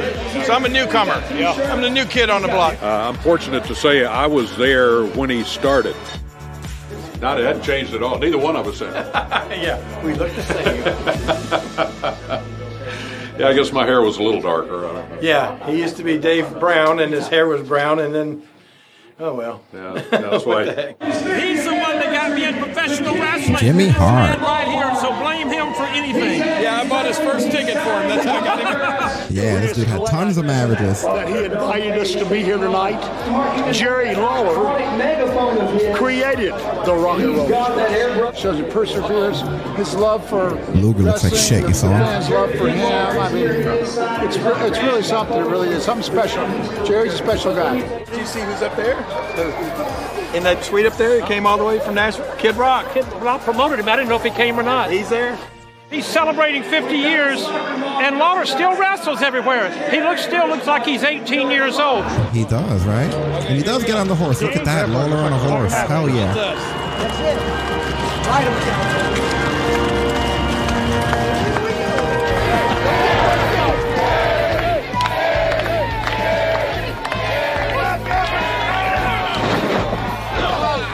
Who is he wrestling, right?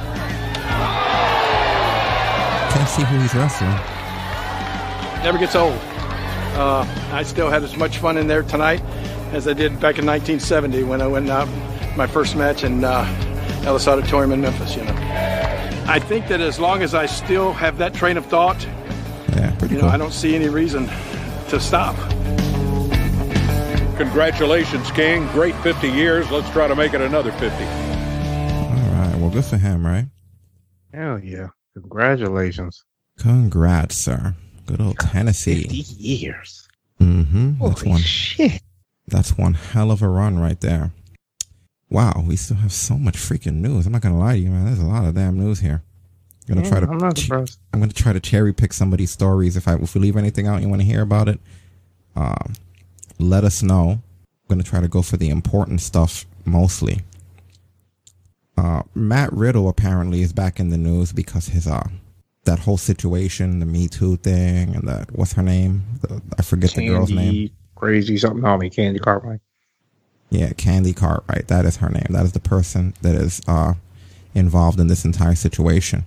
Apparently, she is suing WWE and Matt Riddle and a bunch of other people involved for $10 million each. Uh, there were some court filings. Her name is Samantha Ta- Tavel. Uh, she is, is filed against Matt Riddle, WWE, Gabe Sapolsky, and Evolve Wrestling.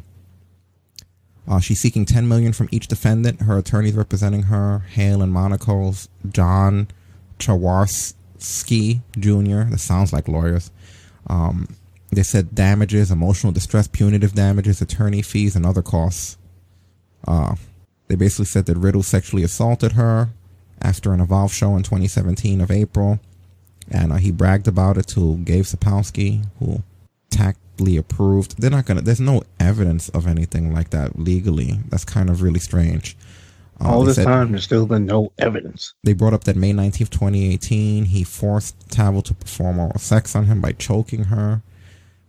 And again, like we spoke about, I'm not going to get back into listen to old episodes, but we kept bringing up the fact that she was always around him. Like, so she got assaulted by him in April of 2017, and then the following year in May, she was around him again in another situation where he can do things. Like, what the hell she keeps doing around this guy?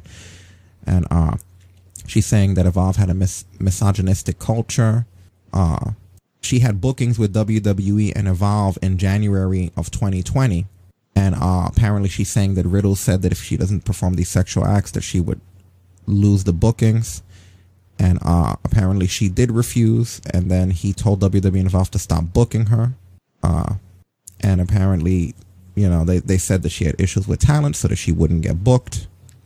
And of course, as you know, Matt Riddle denied this. WWE statement was WWE has not been served a lawsuit by Miss Tavel. However, if served, we will vigorously defend ourselves and contest it. And you know they will. You know, you got to be careful messing with them, especially if they decide to try to countersue you or fuck you up in some way. This is the WWE. You know, be really careful that you want to fight that battle because you're going to be opening another GoFundMe or a Patreon for people to pay for your legal shit. You ain't ready for that fight. Yeah. And uh they did release the email. This was from referee WWE referee Drake Wu Wu Wuertz Wuertz, and he's also a talent liaison. Um, it says Samantha, I regret to inform you that we will have to cancel your booking for this Wednesday, February fifth, as well as March fourth. Apparently, there were some past issues I wasn't aware of with you and one of our talent that would not make for an ideal work environment. Good luck to you in your career. So this is apparently one of the reasons she's suing because she could have had a big break in WWE, but her relations with Riddle and the fact that he probably spoke up and had something, uh, basically blew her big break. What are your But thoughts? then, of course, it doesn't mean that it was on him. Maybe she was just becoming a problem. See, that one kind of that one leaves that part wide open. But yeah, like the one thing, and we've talked about it before. Like I said, listen to past episodes. Why is she still not going to the cops? Well, I mean, now The she's one- suing. We can't even say that anymore. She's, I mean, now she's in a legal suit, so she's taking this very seriously. So that that defense no longer holds. She's in court with this guy. You know what I mean? Like now, it's kind. of, my whole argument with this was never about whether you believe them or not, but about that the p- appropriate platform is to go the legal route and not just Twitter. That's what she's doing, whether you want to believe her or not. Uh, which I'm going to choose not to. You know, I'm open on here about that. There's too many holes in the story. There's too many things that don't make any sense. Um, and then why did it take her this long? and if I'm wrong, I'll be wrong. other route but before that, but it's, but I'm just not buying it right now. You know, it sounds there's not me- enough there to buy it. Yeah, just for me. If you, if, you know, we have a difference of opinion here. I hope that we can respect that. But just for me, and I don't mean any disrespect, but it just doesn't make sense to me. It doesn't add up. There's a few of these we've come across with the speaking out where it's like, I'm not saying everyone, but there's ones that when we've investigated, the pieces haven't fit into the puzzle properly. And I'm just saying that that's sort of what we have here. Now, as far as uh, Riddle goes, um, I don't know if this is inspired by this alone or if it has to do with his attitude, but Rollins has been very vocal, Seth Rollins, and he's tweeted out, I've got no interest in facing Matt Riddle at any point in my career. So he could go to Raw as far as I'm concerned. And this was him talking about the draft. And uh, when this happened, a lot of people speculated that that was just Rollins being the messiah on social media because he's a heel and uh, you know Riddle's a babyface. But then afterwards, uh, it basically came out there was a fan uh, that came forward and said that it's not there's real heat. Uh, and he basically said, uh, I guess he was, I don't know if it was a friend fan or what, uh, but he said that after last year's Survivor Series, Riddle took him and his crew out to eat at the same steakhouse Seth Becky and Karl Anderson were dining at. And they knew that they were there, but they went out of their way. Um, they knew they were there, but they went out of their way to acknowledge them. And they said um, throughout the entire weekend, Riddle talked shit about Seth Rollins and how he never evolved as a performer and how he didn't take care of his opponents in the ring and how he was stale. And he said that, the, that it wasn't just one conversation. It was every time they saw Riddle that weekend. They said that so many of their conversations revolved around wrestlers and people in general that Matt didn't like or think highly of or he had a personal bone to pick with. And if they weren't chatting wrestling, he was either bashing others or boasting about himself pretty much often at the same time. And then, uh, you know, so that's essentially why a lot of people, including Brock Lesnar, Goldberg, Rollins, people like that, probably want nothing to do with the guy. And, uh, yeah, that's, that's pretty crazy. That's pretty messed up. I mean, he does come off that way. He does talk a lot of shit. We've seen it. It's not like we haven't just played outright videos on him from talking shit about people who he hasn't been in Yeah. with. he, he, he, he, he's a shit talker. Right? Pretty much got to be established with uh, Mr. Riddle. Yeah, they said that, they, that, like I said, the other people went out of their way not to acknowledge them. You know, um, you know, they said that Keith Lee and Mia Yim were supposed to join them but didn't show. I don't know. So maybe there's some some. It wouldn't surprise me if there's Riddle heat. I don't know if he's. I can't even say he. No, dude. You talking about when they made Shane Douglas Dean Douglas? I've never been a Shane Douglas fan, even when I was an ECW fan. So I kind of see. Every time I think of Shane Douglas, I just think of endless bitching about Ric Flair and Hulk Hogan. He was just one of the people who re- who had the hard realization that you can't just say fuck to make a promo good. So once he got to WWE out of ECW, he just really didn't do much. Um, I think they've gone out of their way to really push Matt Riddle. Even back when I wasn't too into Matt Riddle in NXT, they were pushing him Yeah. to the moon with no hesitation. And I even said that it's the personality that annoys me, but the work ethic is there, and he's fantastic at it. And then he kind of grew on me. So uh, Yeah. I think he's been getting a fair shake. I mean, you know, they, they keep him featured. They put him with big stars. He get he, you know what I mean. He goes over top talent. Um, Yeah, the guy they let the guy eat. I mean, they display him as what he is. He's he's kind of a douche, but he fucks people up. Yeah, but they just seem to. He seems to just be narcissistic, you know, with the way he talks Yeah. about himself as if he's better than the other wrestlers that have been in the business. He's longer like there's a lack of respect, and unfortunately, it's been coming out in the media that his wife apparently shares that narcissism because uh she uh there was a, a post about her on Instagram. This was a while ago, and apparently she deleted it. But uh, it was a picture of Becky Lynch, and it said, uh, calling out multiple main roster divas over the past couple of weeks for being straight, skinny, jiggly fat. Not saying they aren't beautiful, just saying squat. It's funny because there have been multiple female wrestlers that have asked to train with me. Each one of them look great in their gear. Clearly they know what they're doing, especially if you want to train with yours truly. All females freaking squat and go hard. I do not have many photos of my rear end in minimal clothing besides these two.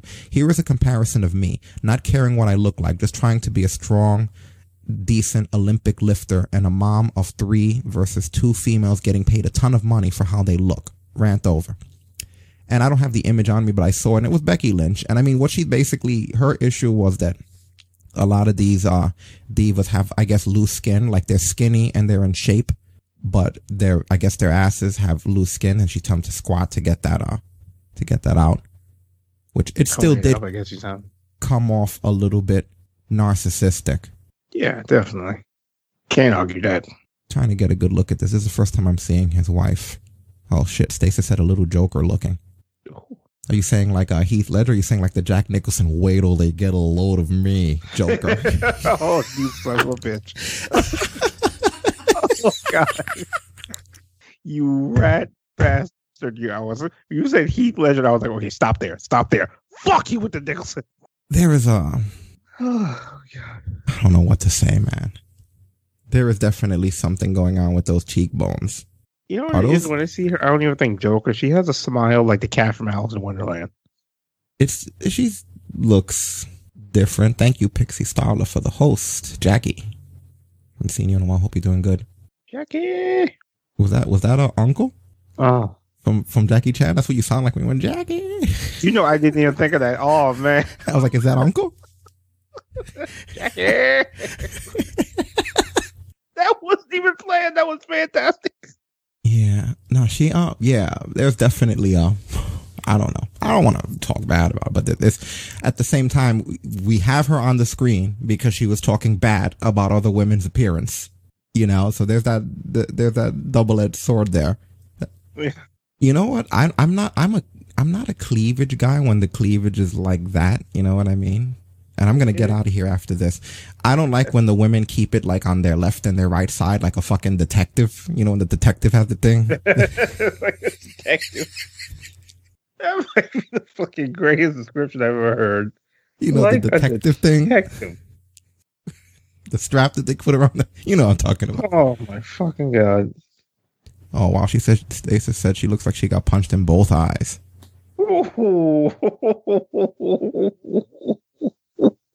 Go to bed now. I don't know why I took them off the screen. I don't even know if we're done talking about. it. I was just tired of looking at. it. I think that was the end of the. Is that the end of the segment? Yeah, that was it. That's them, and that's what's happening with Matt Riddle. I didn't have like a good finish to that. Just bye. Trust me, the longer we stay there, the worse it would have got. Yeah, We've learned over all these years. Eventually, you just don't even get out clean. Just fucking get out. yeah, exactly. We have to talk some, uh, about some of the wrestling of this week soon. So I'm gonna get one more, try to squeeze one more story, and I'm gonna skip the rest and see how we do after the wrestling. But we got Alberto Del Rio. This is an update to Oh, we a to story. get this one.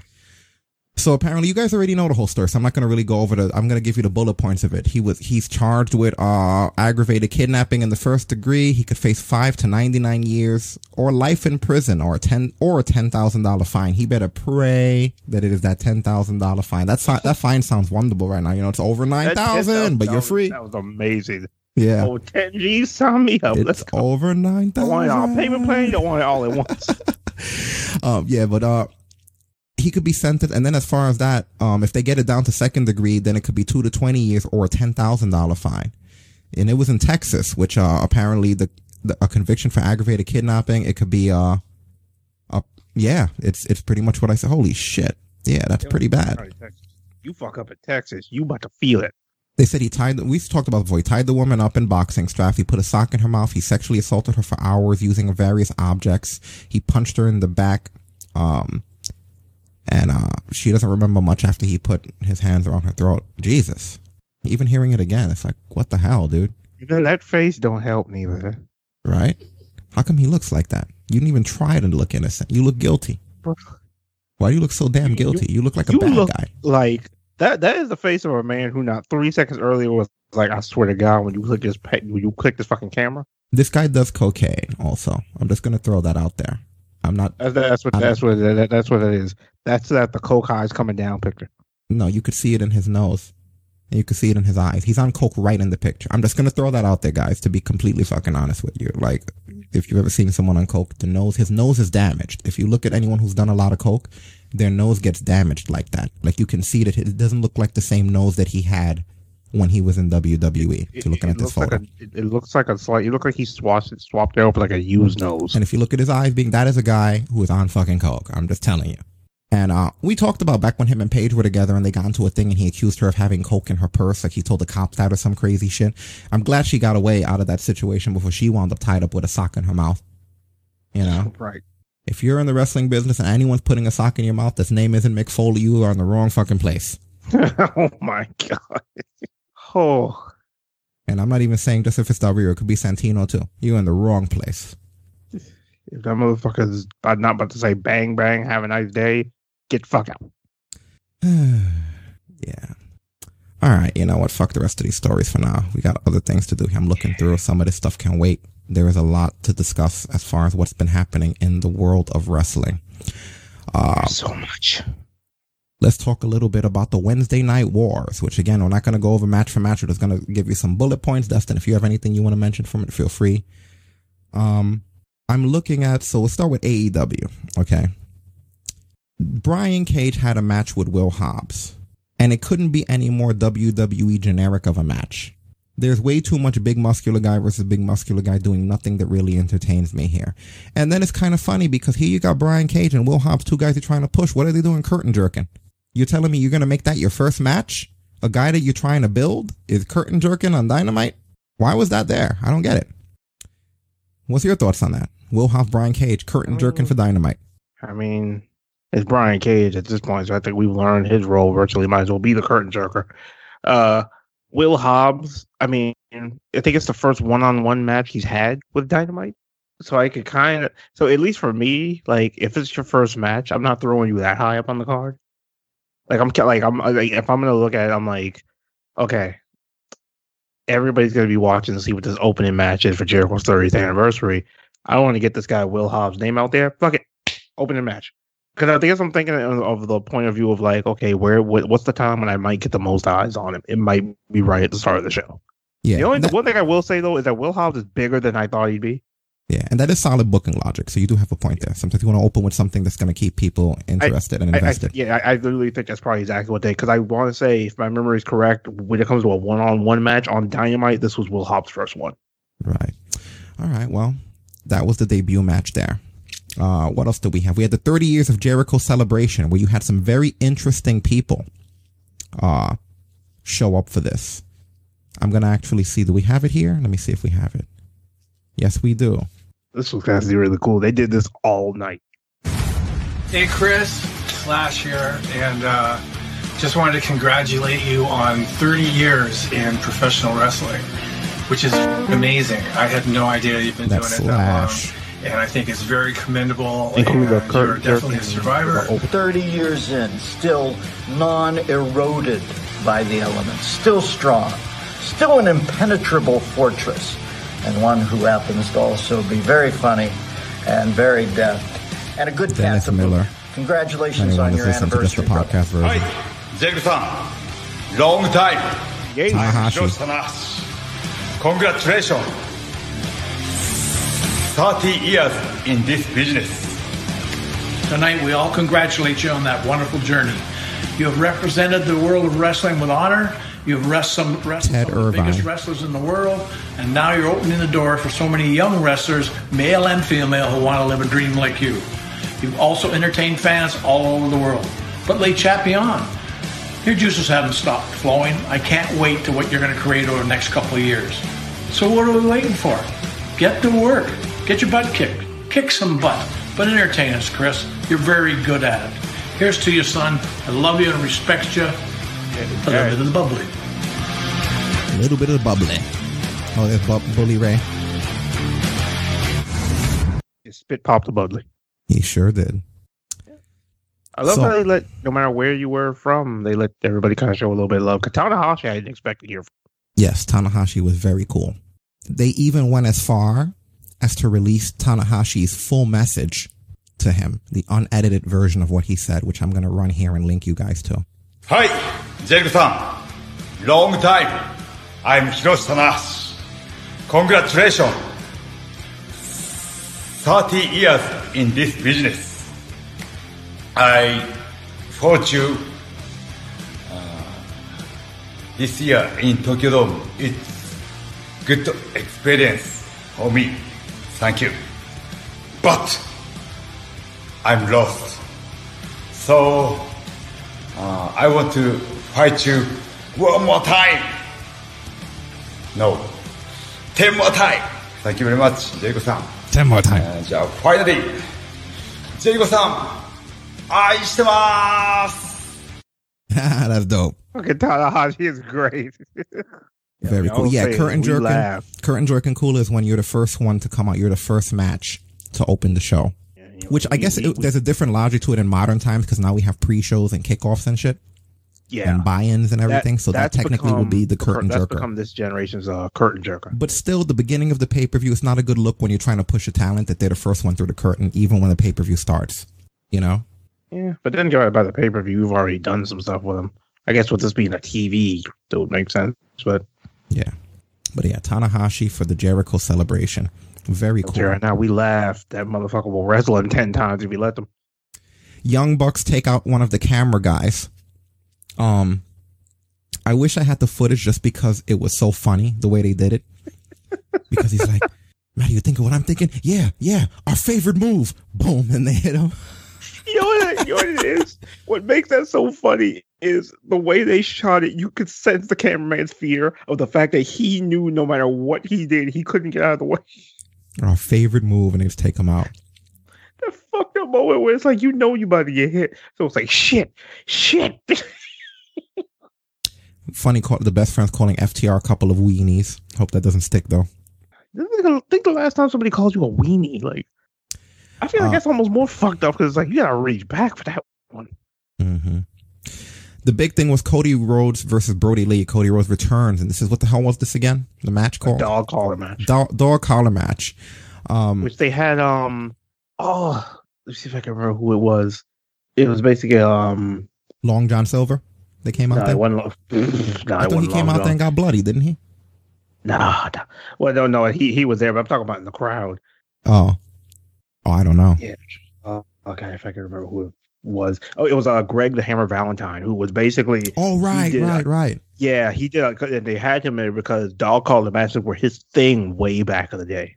Because I was sitting there, I was like, I knew they had somebody in there who had been known for dog collar steel chain matches, but yeah, it was uh Greg Valentine. Yeah, and that was cool that they showed his reaction and everything like that, even though I don't have anything to do with that. But yeah, Cody pulling him by the chain off of the apron into a cutter. I like that spot. Um, Cody using Kevin Owens' signature, the package pile driver through a table. You know, I haven't seen that done in so long. that is pretty crazy. We have Arn Anderson because everybody loves Arn Anderson spine buster. He gets in the action. He hits Alex Reynolds with a spine buster. Good moment there. Am I the only one who thinks it's kind of crazy that at this point in time, Arn could still hit that spine buster almost spot on? Yeah, it looks really good. it but still looks good. it, it was cool for the pop, but at the same time, when Brodie Lee's having a good match like that, especially against Cody, I just wish we didn't always have these AEW Dark Order guys. Yeah, just, just have it be just Brodie, right? Yeah, you know, like it's like enough of this. But anyway, Cody does go over and he reclaims the AEW TNT title. Very proud of Cody. And uh this is what he basically said in the post match. We'll link you guys to it. We got it. Congratulations, here's your TNT champ once again. What a hell of a battle. Cody, congratulations, buddy. Thank you. Thank you so much. There is no feeling on earth like being able to perform and compete in front of a live crowd. And I spent, I spent from the time I was 15 years old to this moment trying to reach across the aisle to feel your love. And people suggested that I should take a dark path, that because I changed my hair, I should go another route. Hell with that! I am sticking with you people until the very end! It isn't, it isn't pandering. It's my life's work to be a pro wrestler. You guys have made this for me. And what I want to do is I want to come to anniversary next week, one year of Dynamite, and I want to defend the TNT Championship. Okay. Who's it going to be against? Who are you going to defend the title against? So you happy he has it? You know, I would have liked to see a longer run with Brodie, Yeah. but I mean, I think you're I right. don't mind it. I just would like to see a little bit of a longer run with Brodie. But I will say one thing: that fucking kid cuts promos just like his dad. Very passionately. Uh, it's kind of interesting. I have um on my little YouTube like list. I have Dusty's hard times promo, and every now and then I'll just run it. I got the same goosebumps, and you hear like the real passion that comes out of him. Yeah, such a good promo. Yeah. Uh, a much a much lesser talent of Big Swole goes over fucking Serena Deeb. Okay, all right, I, I am surprised you even brought her up sure. because I was about to skip her match. Whatever happens, whatever you guys want. Uh, Jon Moxley does a promo, and I just thought it was an interesting promo because uh he goes into some deep shit, man. Like he goes into like uh being a samurai and being ripped apart by swords and arrows. You know, it's very Tarantino. You know, before we play this clip, this is I think one thing I like is like Oh, I don't his know if I even have. I don't even know if I have the clip. I don't even know if I have a clip. Did they? I was there a clip? the way you pulled it, the way you built it up, I thought you had it ready. But, but like his promos, just I love the wild creativity that they have to him. Yeah, Where it's like they I really genuinely do. feel like this is the shit that like clanged around this guy's head, but they were too busy trying to have him be all hokey and funny in the other place for him to do it. Mm-hmm. I might Like actually, I, I, I'd be scared to fight him after a promo like that. I might actually have, be able to get the clip real quick. Let me see if. Oh man, that's that's a long clip. Though I don't think we can. We don't have the time. It's almost seven minutes, man. Yeah, we Was it seven minutes? That has to be a different clip, right? There's no that shit wasn't You know what it minutes. is? I feel like sometimes when I watch it live, I feel like his promos just fly by because then I'll look back and listen to it and I'm like, was it really that long?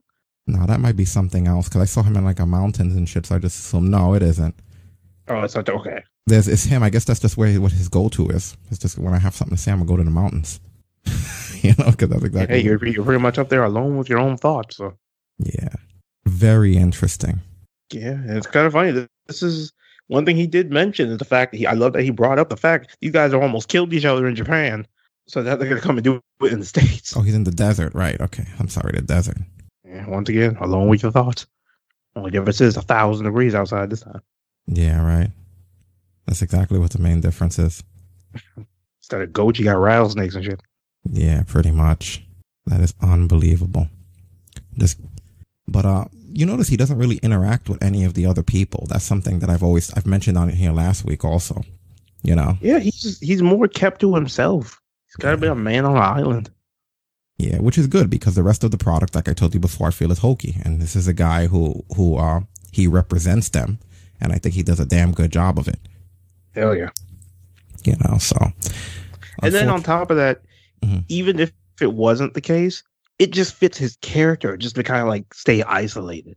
yeah, for sure. Like in in general, hokey or not, that actually works Mm-hmm. Because he All kind right. of seems like the kind of guy who wouldn't hang out with people, just like stay to himself. Like you mm-hmm. stay in my, I'll stay in my corner. You look the other way.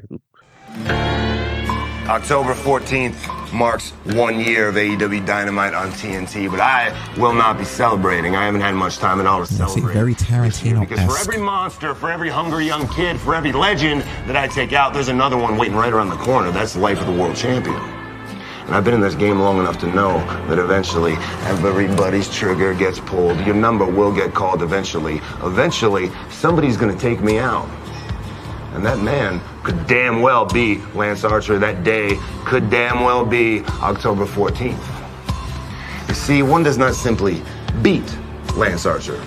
One survives Lance Archer. I know from experience. My last encounter with Archer, I barely left Tokyo with my teeth in my head and my I head on forgot my about that match till he brought it up. now the chickens have come home to roost never and he's tracked me halfway around the world to finish the job. Not unlike a samurai who meditate daily on their own demise. Get ripped apart by swords and arrows. I know every time that I hand the belt to the referee, I may never get to touch it again. So what happens October 14th, Lance? Maybe you win. Maybe I win. I got a lot of regrets in my life, but laying down for you is not going to be one of them. I'm going to leave everything in that ring. You're going to have to take it from me. You're going to have to unstrap that belt off my dead body. Ugh. Maybe you do. Ghost of Tsushima. Well, it's like you always say, Lance. It's funny. Everybody dies. I love how he uses his own catchphrase against him on the last line. That's pretty cool. Like, you know, it, it almost kind of reminds me, and it's only loosely just because of like it, it has the same attitude.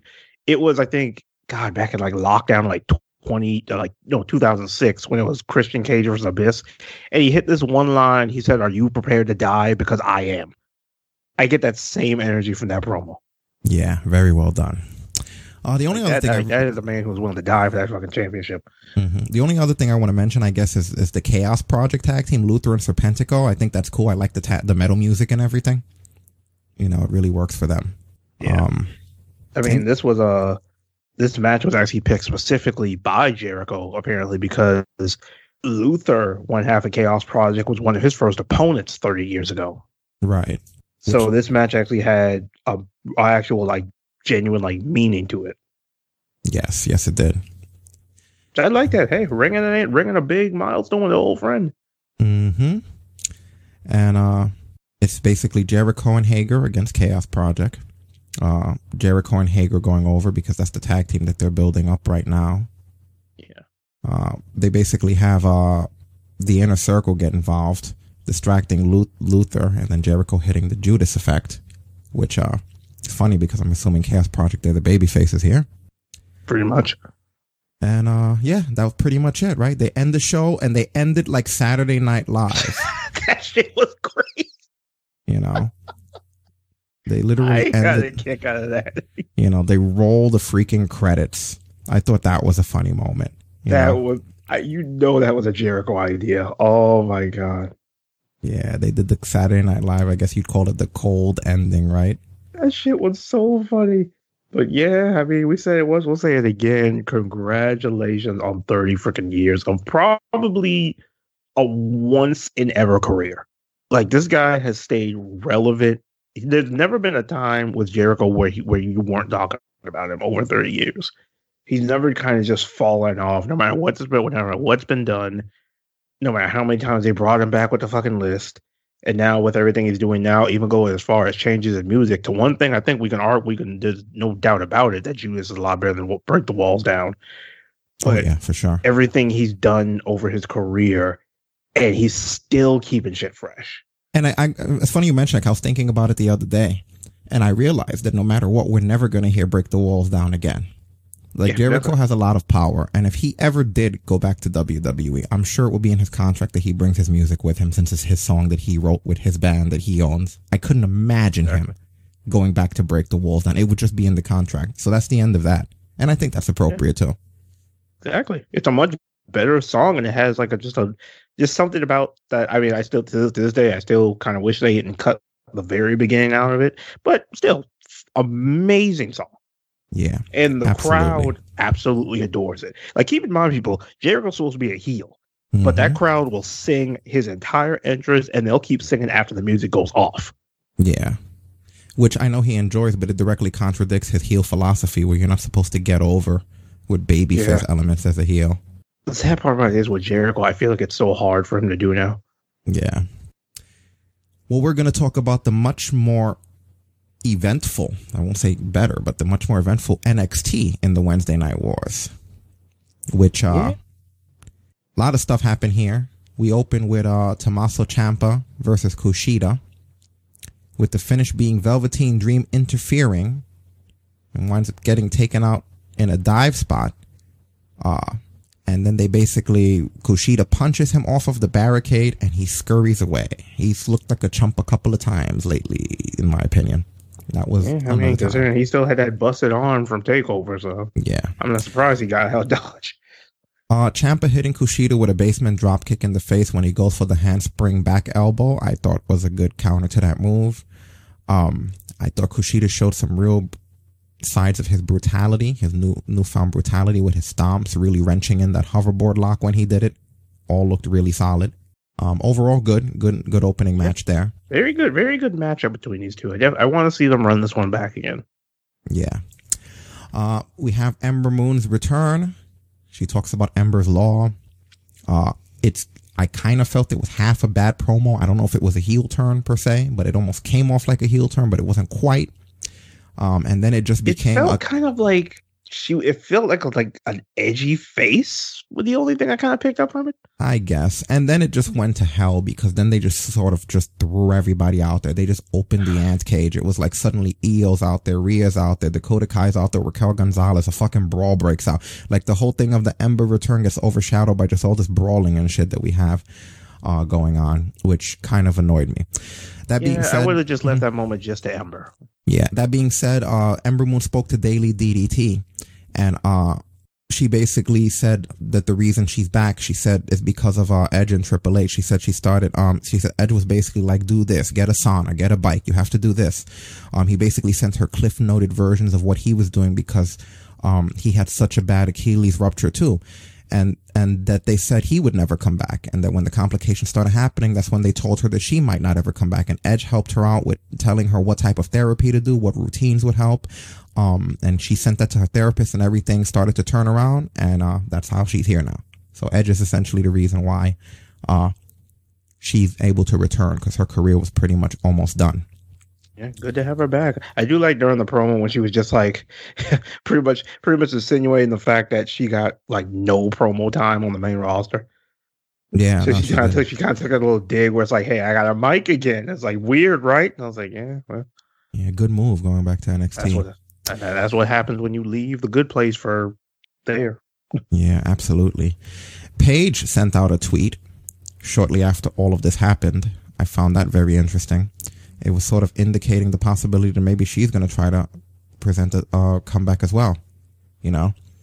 And basically, in this tweet, she said, uh, let's have a look here.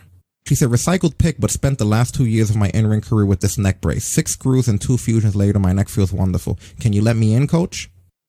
You know, I saw that tweet, and interestingly enough, the first thing that popped in my head was uh her retirement speech. Yeah. And it was a particular thing she said where she mentioned the fact that Daniel Bryan, because this was after Daniel Bryan had come back. Mhm. Uh, she mentioned that Daniel Bryan gave her hope, but Edge showed her that there is a life after. Right. They're both back, so I think it showed that it's like for her. Could, is it probably over? Yes, but now when you have Daniel Bryan, who was gone for three years, Edge who was gone for nine, and both of them are back in the ring, there's a possibility she has hopes. That that's a possibility it's not over. Right. I'd want her to be careful, but it's good that at least it's something that kind of kept her spirit up. So it's like, hey, I might be able to get back in there too. Mm-hmm. Well, hopefully she does, because she was one of the better women in there, right? One of the best. I mean, for the short career that girl had, only about four years. That girl had a, a Hall of Fame like run. So Mm-hmm. Uh, Drake, Maverick, and Killian Dain versus Everrise. What the hell is going on here? no. Oh, Like, why did he want a buddy suddenly? I I don't know. Why I is that the if, I, gimmick of if, this if, if? I'm gonna get a buddy, I'm gonna get one the size of Killian Dain. But still, what? Yeah, I just found the entire thing really strange. I'm gonna see. Can I get that music of when they came out together, man? Oh God, you're gonna make me live through it again. But He's laser focused on one man, that being Ridge Holland. But here comes a duo in Here we Everrise. go. Looking So for a Everrise big shows win up, right? tonight And then here comes NXT. Drake.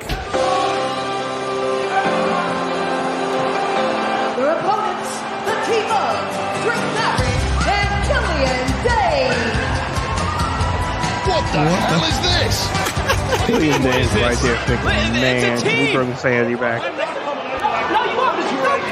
Yo, I love the music. Stop, Wesley! It's fine! Get in there! Buddy, watch out! Oh man. Can I get to when they win? Because then the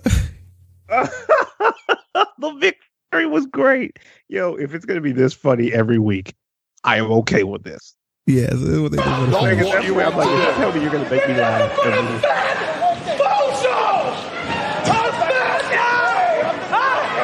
every week.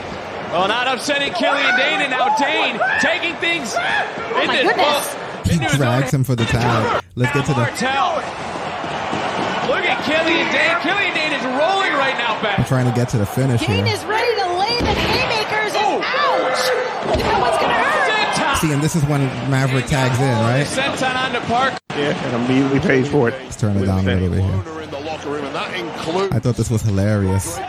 This was great. He tags and he's like, "What are you doing?" in once again. And he was getting ready to go for that Vader bomb.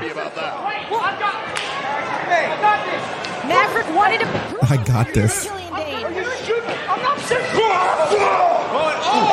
Parker from behind. Rolled up. Yeah, he rolls him up there, victory roll, and he gives him a big boot, Kick from Killian Dain. and then he power bombs freaking Maverick on top of him. Look at that.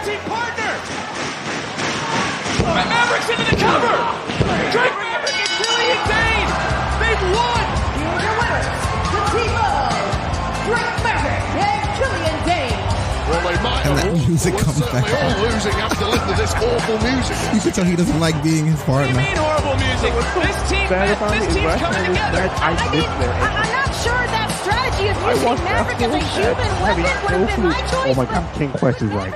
King Quest is right. Anybody who watched Wrestling Society X, all five of us, this is like the Tyler Black, Jimmy Jacobs tag team they had. Oh, that's great. One was all peaceful and happy. The other one was just fucking death metal, piss and vinegar. That's great. That's awesome.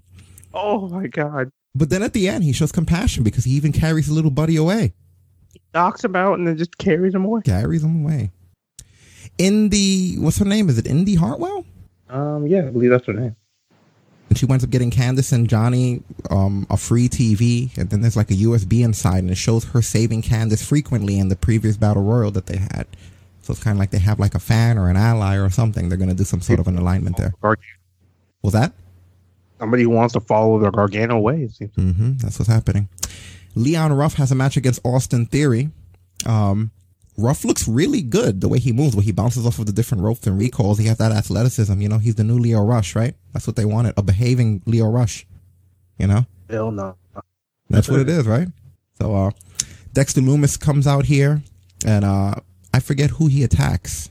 He attacks Theory, I Uh, believe. he actually went after Theory, and they wanted to have it, I guess, an impromptu match. right, right, right, They right. tap Theory out. Yeah, he puts him away, back, Lumis. and then and then Cameron Grimes winds up attacking him, um, in the um in the post match. So he uses that cave in move actually. I love. I, I think that's why I like the cave in so much. It's like this wrestling generation's RKO out of nowhere because you literally don't see him until he's in the air. Yeah, I remember when he caught somebody on the top of the ramp with that. I forget who it was. Like months ago, he did it. Who it was either? But what I like is that every now and then, and this is a cool way to use enhancement talent. Every now and then, he'll have him just one shot somebody. Yeah. Mm-hmm. It's so cool and it's done so well. And I think that's why he's one of my favorites down in NXT because that cave in is the epitome of out of nowhere. It is impossible to see that shit coming. Mm-hmm. You're absolutely right. You damn near have to sense it, like because it happens so fucking fast. Uh huh. And now we get to Danny Burch versus who's this again? I don't even know who this is. Ridge Holland. Who the hell is this Ridge, Ridge Holland guy? snap snap. So finish to this is Ridge Holland goes over with a clothesline and a slam and his slam, whatever that slam is that he does. So here's the thing. Afterwards, Burch slaps Holland. Holland loses it and he headbutts freaking Burch's brain out in the corner. Then Oney Lorcan shows up to run in to save his partner and he winds up getting taken out by Burch too. And I'm already at this point when I'm watching and thinking overkill. Like it's like they're trying so hard to put this Ridge Holland guy over that this was, as you guys know on this show, whenever all of the refs and everyone gets involved and they fail at separating the guy, I call that the all the king's horses and all the king's men. Well, that's what they did. They did an all the king's horses and all the king's men. Everybody's trying to separate the guys. Lorcan dives on Holland and it becomes a brawl. And, uh, the problem is Lorcan winds up doing a second dive from the ring into Holland. And if you look at the way his left ankle, Holland's left ankle bends, he fucked it up. The ref puts up the That X. shit I knew immediately. I was unaware of the injury. That being said, I knew immediately that this man was injured. I don't know why he was standing that way to catch somebody with a crossbody off the top, but he hurt himself really bad. So here's the thing. They're building this guy. This guy took out Adam Cole. Now he's fighting Lorcan and Burch. The fucking guy got stretchered out. Here we were last week talking about Triple H and what a man he is as far as, you know, being able to like with torn quads and everything still, still work. And, you know, just that guy should have done what he could to limp, crawl, whatever. But the, it's such a bad look. The fucking guy got stretchered out. Now, Oney Lorcan took out Ridge Holland. Now I gotta say, to give WWE their credit, they're good at booking and they're good at building characters because if there's anything this NXT has taught me is don't fuck with Oney Lorcan. He's on the rise. Oney Lorcan will end your ass. That motherfucker will dive till your legs give out. They gotta do it now. They gotta push Oney Lorcan. The, the guy they were pushing just, you know what I mean? The guy they just pushing, Oney Lorcan just stretchered that dude out. The dude they were invested in left. He's gone. Which by the way, if anyone's wondering how, how he fucked himself up so badly, here you go. Here, take a look at this shit here. Watch his legs. Yo, you saw his ankle? Oh. Hold on, let's get back there again. Look at his fucking ankle. Can I bring that back to that spot? Look at his ankle here. Ooh. Let's get that up large. Look at the way his left oh ankle bent. God, that is awful. That's bad. Oh my god. Oh, that makes my leg hurt. You know, let me tell you something. The way that guy was screaming in pain while Oney Lorcan was punching him in the face is going to be hard to forget because Oney Lorcan wasn't aware of the injury. So all I see is him screaming while he's getting punched in his fucking face and then getting stretchered out. And then to make matters worse, to make matters worse, just in case you haven't had your fill of Ridge Holland yet. And I think this is probably the worst thing he could do. He gave us the Michael Jackson. Do you guys remember when? Mi- The thumbs up. do you remember Michael Jackson got set on fire during the Coke commercial? And as they're stretching him out, they give the thumbs up. Look at this shit. Ridge Holland, the guy they were pushing, being stretched out after screaming in agony with a thumbs up. I get that accidents happen, but could this have been fucking worse for this guy? Oh, the guy who last week we were talking about that we didn't even know who the fuck he was, and this week he's screaming in pain while Oney Lorcan punches him in the face, giving the Michael Jackson thumbs up. Oh my god! Fucking don't snap till you get enough. What the fuck? Holy shit! That motherfucker was in line for a push and then clack, clack, clacked his ankles. Yeah. Well, I dared him to try to push him and get him over after Oney Lorcan punched his face in. Go for his leg. You know, bite his ankles.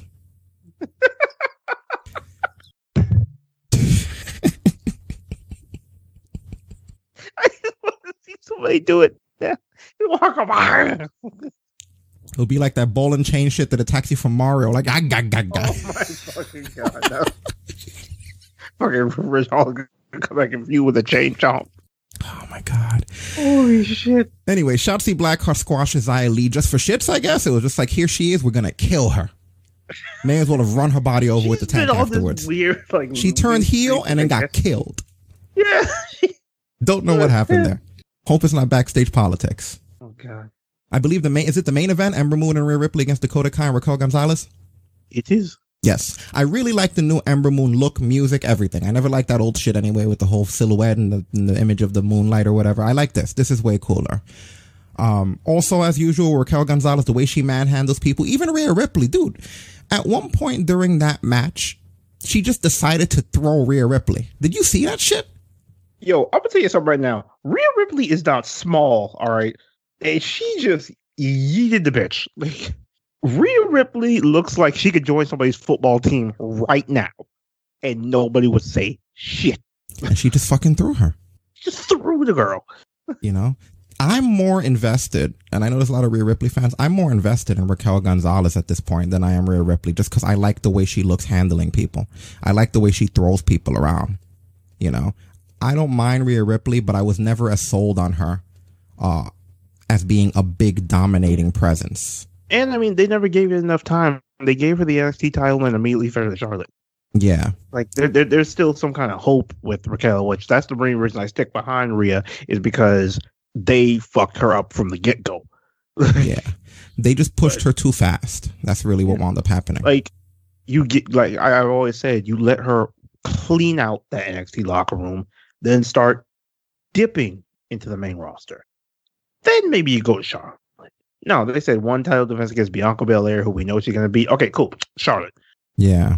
Just, just for Charlotte to hand the title back like a couple of months later. Like there was literally no they killed that girl's push for no reason. But yeah, I figured Raquel what it is with me why I like Raquel more is for one thing, Raquel is more of a fresh face. Yeah. And it's it's more of what I would have wanted to see in Ripley. And it's like getting a second chance to see it. Yeah, it is crazy. Like I said, that's something I got to give her a lot of credit for, though. You know, her strength is something else. You know, just ungodly strong. yeah, she treats everybody like they're small. When you're big, you're still small. You know, look at her hair. Look at the way she's holding her. Let me get back to the spot here. Look at that shit. Fucking nuts. Holy shit. That's scary, right? That's what Hey, I'm talking to, about. you need to clarify, people. Rhea, it, when it comes to size wise, Rhea's one of the biggest ones in that locker room. Yeah, for sure. And she is handling that woman like she is a child. Yeah. She does really good with that. Watch this. Dude, look at this here. This sold me. Oh my God. She just Yo. That's fucked. So from one corner, That's how you deny else- somebody a tag. She said, Yo. You are not going in that corner. she was like, I'll throw you into a different brand before you get into that fucking corner. That ring from one corner to the other was about twenty feet. She threw. It was reckless. It was like, Get out of here. She flung her like ten feet through the air. Love her. Love her. Absolutely awesome. And you know what the bad part about this? That was one of those throws where you could tell Rhea did not know what way she was going to hit the ground. No, no, she definitely did not. Definitely Hold on. did not. Mm-hmm. And uh yeah, go ahead. Oh, I was saying that's some scary shit right there. Yeah. Basically, Ember Moon goes over with the eclipse on Dakota Kai, covering her, and then Ripley and Ember Moon basically shake hands, and that was the end of that. Good to have Ember back. Great to have Ember back. To have her back home. Mm-hmm. Now we got to talk a little bit more about NXT because at the end of the day, you got Ridge Holland. He has a left ankle dislocation and fracture, and his right knee patellar was dislocated. So he fractured his left ankle and dislocated his right knee. And he had a patellar tendon rupture. And I'm not even done. He had a patellar tendon. This, you got to take my whole order here. You said they're taking out work at Burger King, you fuck. I I didn't even think about that. He's fucked, you know? oh, dude, the knee alone, he's out for a hot minute. Yeah, man. He's like one limb away from being Anakin Skywalker in Revenge of the Sith. You know, they, just, they should do that. Somebody should Photoshop him crawling out of the lava going, I hate you. And instead of being Obi-Wan, it'll be fucking this guy. It'll be Oney Lorcan. Oh my god, if I was only that good with Photoshop. You were the chosen one. You were supposed to feud with Adam Cole, not break your legs. No. That is crazy though that that happened. So anyway, he's fucked. Uh, Oh yeah. They set his dislocated knee at ringside, but the ankle dislocation was repaired at the hospital. Hmm. Well, time for that Oney Lorcan push. There you go. We got plenty of time to make it work too. There's NXT needs to adjust something, and I'm no professional here. I don't know what exactly it'll be, but uh, everyone's getting really hurt badly. The other thing that happened, Finn Balor, you mentioned this that Finn Balor had a had a bad jaw. Yeah, he uh, And two fractures. And here's the thing though, because Meltzer, this is why Meltzer needs to cool his jets sometimes. I appreciate when he gets the news, but Meltzer says that it's not accurate that his jaw's broken in two places, but that it was, and that it was made out to be worse than it is. And that, uh, he's got a broken jaw, but it's not that serious and it's not in two places, right? This is what he What the says. fuck they say on NXT? Right. Not only what did they say on NXT, right? But then Finn Balor does a post, right? I'm going to show you this post here. This is Finn Balor. This is him coming out of surgery. Last Friday, I underwent surgery for two fractures on my jaw. You're already wrong, Meltzer, including What one going, Meltzer? including one going into my tooth. After the tooth was removed, I was wired shut to restore my bite and help align the fractures. Then three plates were screwed in to fixate the fractures for a quick recovery. Thankfully, no wires were needed after the surgery. I don't know. Maybe it's just my opinion, but I disagree with Meltzer saying that people are making it out to be worse than it is. It sounds worse than it is. So, it, Like, what's was- worse than that? It, it was kind of at this moment where I kind of realized I see why people don't like Meltzer. I don't.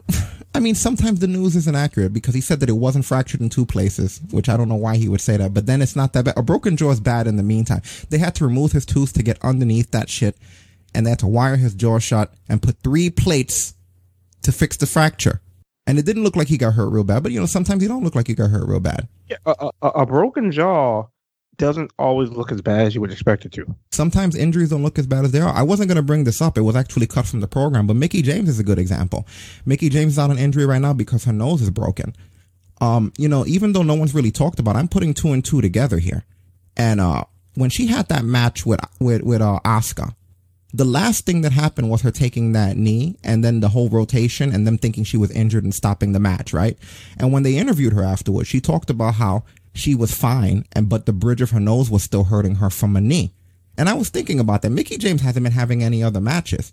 The reality is that despite everyone's criticism, I'm going to assume that she was fucking injured and that what happened was the WWE and the ref was so observant that they caught that injury. She was rattled by her nose, which she admitted by herself, which now we find out later on is broken. They picked up on her being rattled and afterwards it just turned out that she was okay. But her nose did get hurt. She got rocked there and didn't realize it. You you you so much even if it's not broken, you so much you get hit in the nose that will shake you for a loop. You know, it actually makes the Mickie James situation make more sense. They saw something that she didn't even realize happened because she brought up her nose afterwards, but just thought that it was a little bit sore. But then now we hear she's out with a broken nose. Yeah. Two and two. So Finn Balor has a broken jaw that's going to be wired. He spoke during NXT. He had a little promo, so it, it's not terrible in that sense, but it's probably going to be a while before he wrestles. It'll be a little bit before we see him, but Yeah, which is very unfortunate.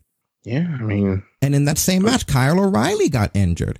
yeah, I think what I think I've been hearing multiple broken teeth. Is that one still accurate? I'm not sure about that, but according to Bryan Alvarez, and this sounds accurate, no one in WWE is talking about the injury. And whenever you're injured in WWE and no one brings up what it is, it usually means a concussion. so probably concussed. so I'm just looking at NXT lately and I'm like, Jesus Christ. Balor's injured. Kyle O'Reilly got injured. Your Holland guy got injured. I feel like there was someone else before this that got injured recently. Wasn't there someone who got taken out recently? Um, hmm. Oh, um, Anybody in the no, I'm trying to remember who the hell it is. I know there. Oh yeah, more. Karrion Kross. Oh yeah. Oh, you know, like I completely. All their top guys, everyone they've tried to push, literally everyone who's been in the main event scene has gotten fucked up by them. But you know the bad part about it is the only difference is that at least Finn and Balor did it because they had a six and a half star match, whereas fucking Carry Carrion's just botches all hell and only died twice. I don't get it though. You know, this is the Wednesday Night Wars. We had we had a bumpy AEW show, but you know what? Everybody went home walking. See, how the fuck do you blame somebody getting hurt on Vince? Balor and O'Reilly kicked he's joking. the shit out of each other. Yeah, this is crazy. So then Jericho tweets, and not about this, but he tweets just basically saying that, uh, you know, he was saying good to see that the AEW main event of Jericho, Jake Hager against Serpentico and Luther increased 10% from the previous segment and doubled the NXT demographic. Plus female viewership was up in that slot. Just proves that Luther is money and a draw and a sex machine. you know, he was joking about the Luther part. But then one of the fans asked him if he learned anything from watching the main event of NXT. And his response was, sure. How to fuck each other up during a match so they can't work again for months. Hashtag smart wrestling. I mean, Mm, you know, what am I going to say? You know, when I'm, I've seen more stretchers than wrestlers in NXT lately, you know?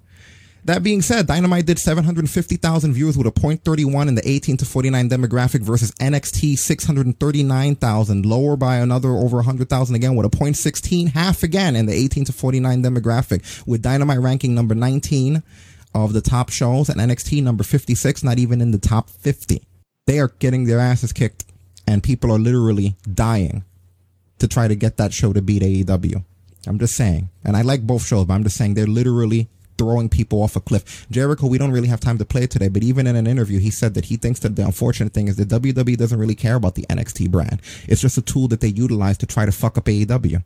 Yeah, I, I should say that from the get go. They sat, they, they threw them to the lambs. Whoever was going to be set, set against them was taking his ass kicking. Like, they think about- the brand they don't give a shit about. Here's the problem with NXT right now. Why I think that they're in serious danger. The whole reason why we had Ridge Holland, Karrion Kross, and specifically Kyle O'Reilly versus Finn Balor was to make up for the talent that we're missing that got sick with COVID.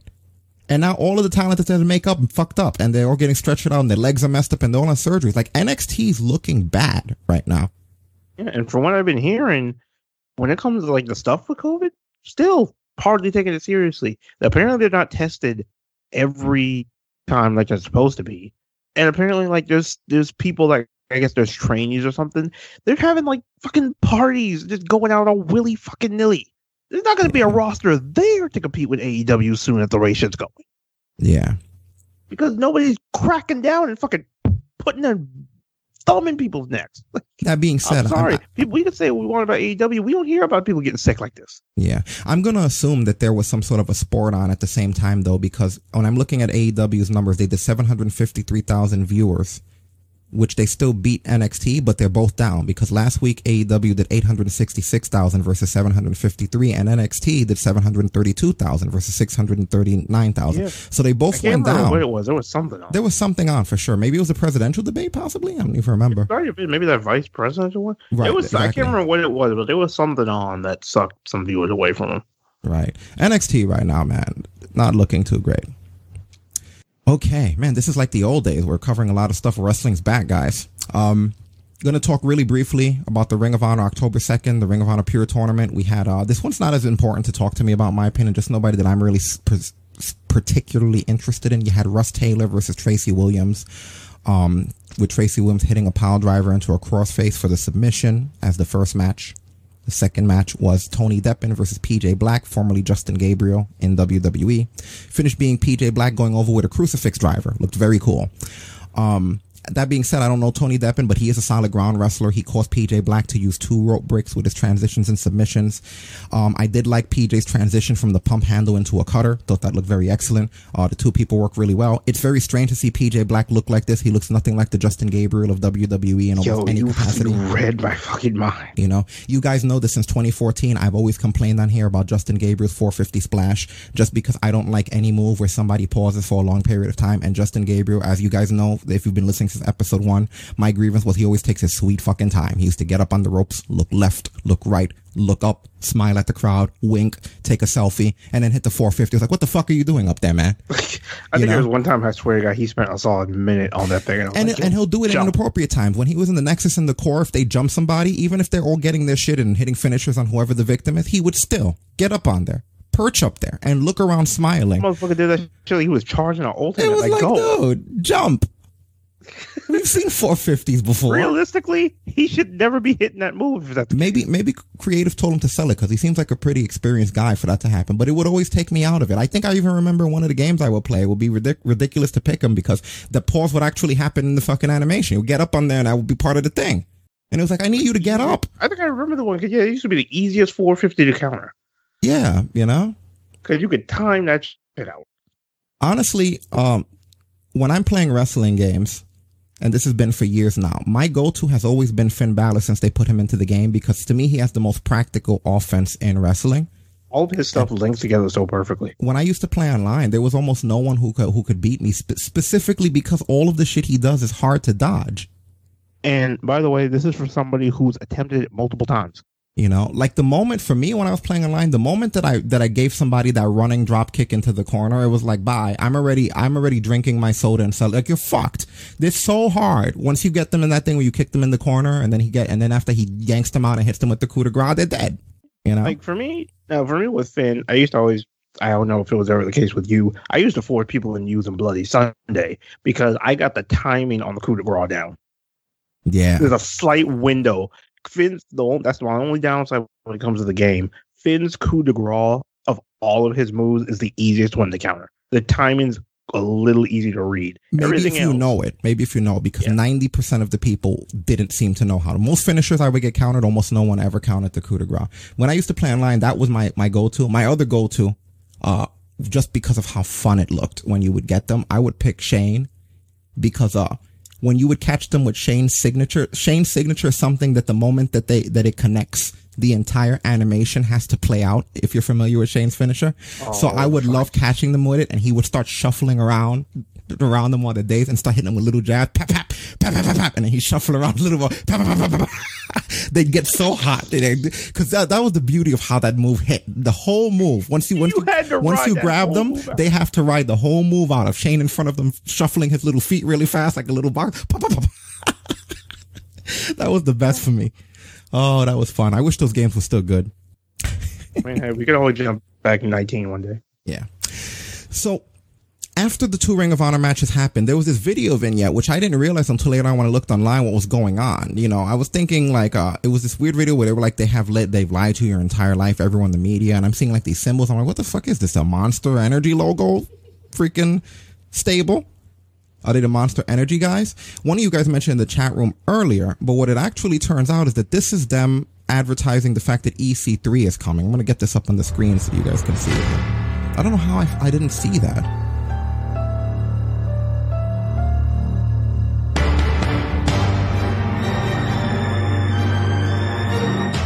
So EC3 is not an impact anymore. That's what I meant when I said we're going to talk about it later. I had no idea what the hell this was. I'm going to leave this up on the big thing. My.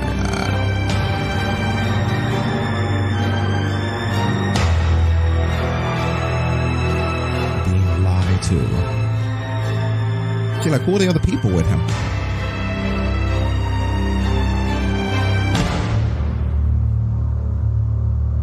Really good worker, too, man. I'm glad he's going somewhere we can really see it showcased. You know? Yeah, that, that whole angle he had going with Moose was me. Yeah, I saw some link on YouTube. I didn't click it, but it said EC3's funeral. Did they kill him off in Impact? No, what it was, uh, because you know Moose has had that whole thing where he's been running around with the old TNA World Championship. EC3 held a funeral for the belt. because he basically stole it from Moose, and it was like, oh fuck, we're doing a funeral, but. That is interesting. I guess because they basically portraying is the fact that even uh Scott D'Amore, who's become a part of some of the stories, he uh they've basically been the fact that like Moose has been delusional because he couldn't win the uh, the Impact World Championship, so he decided to resurrect the TNA World Championship. Gotcha. Gotcha.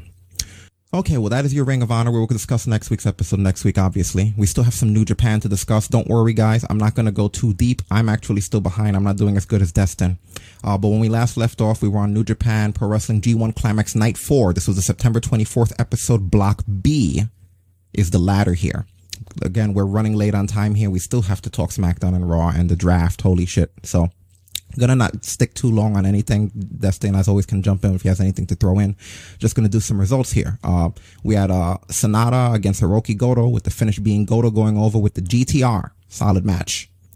Uh, yeah, I love the fact that like they're um and it'll come in later. I don't know when we'll get to it, but we'll get to a particular match of his. It's my favorite thing about the G1 is the fact that when it gets to about these guys, when it gets to about this point, some of these guys are torn all to hell. Mm-hmm. Fucking Goto has not been the same since that match with uh, Kenta. Yeah, I love that story to it too. Um, next we're at um, Tanahashi against Toru Yano, and the finish to this is Tanahashi uh, winds up taping Yano's eyes with his own tape, and then Tana hits the twist and shout, hits the ropes, uh, and a fucking blindfolded Yano as Tana hits the ropes and comes back a blindfolded Yano as Tana. Keep in mind, he hit the twist and shout. He hits the ropes. Blindfolded Yano. Tana's running toward him. He puts the ref in front of him while blindfolded, kicks Tana in the dick, and rolls him up. Fucking Yano's like Yano. Yano. It's crazy. Yano all the way, man. I'm Yano. all I want to see how far this shit goes. There was a point in this where Tana goes for a padded turnbuckle too, but Yano winds up throw- throwing Tana his, and then Tana does like an air guitar, like he's playing air guitar on the padded Yeah. things. I don't know why they have female names, these turnbuckles. I don't know when the hell that happened, but apparently whenever he takes one off, they get, they have names and shit now. It's like really crazy. But fucking Toru Yano went over I Tanahashi. here. love what I I swear to God, Yano has some of the best storytelling because he you ever notice when it comes to some of these bits, he never does the same thing twice. No, he doesn't. He's really creative. so he's he's. Brilliant. Curiosity to see what kind of wacky shit he does. One of the most clever people. He's so much fun to watch. He's so entertaining. hmm We had Juice Robinson versus Kenta, with the finish being Juice Robinson. Uh, what what was it again? He did. Uh, I believe it was. Uh, was it the Hand of God into the Pulp Friction? Yeah, yeah. Hand of God the Pulp Friction. Yeah, brutal, hard hitting match. Interesting to see how far Juice has come. Like I told you before, I like his look. Not going to spend a lot of time in it because we spoke about him last week. That's what's cool about this. Ooh, As the as the G one goes on, we've already broke down a lot of the guys. You know. Yeah. Um, anything else on this match, Juice Robinson, Kenta? Uh, I love. I, it's. I love to see, and we've seen it more, especially with the Moxley, with the match he has, matches he had with uh, Jon Moxley.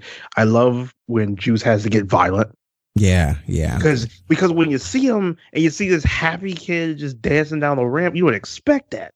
Mm-hmm. And then when he gets gritty, it's like, oh, that guy's still there. Okay. Mm-hmm. Insane. Good stuff. Very solid. Uh, Yoshihashi versus Evil, with the finish being Evil pushes Hashi into the corner. He stops himself from uh, crushing Red Shoes. Like, like basically Yoshihashi, when he's getting pushed in the corner, he's kind of stopping himself from crushing Red Shoes. And Evil uses that opportunity to low blow him, and he hits him with everything is evil for the win. Uh, I like the fact that going into this Yoshihashi early on, he basically tries to kill Evil with his staff. He comes into the ring and he's just pretty much Sun Wukong right away. He's like, fuck this. Here's my staff. I'm to kill you. Yeah. you know, which I, which I don't blame him because I hate that Bullet Club.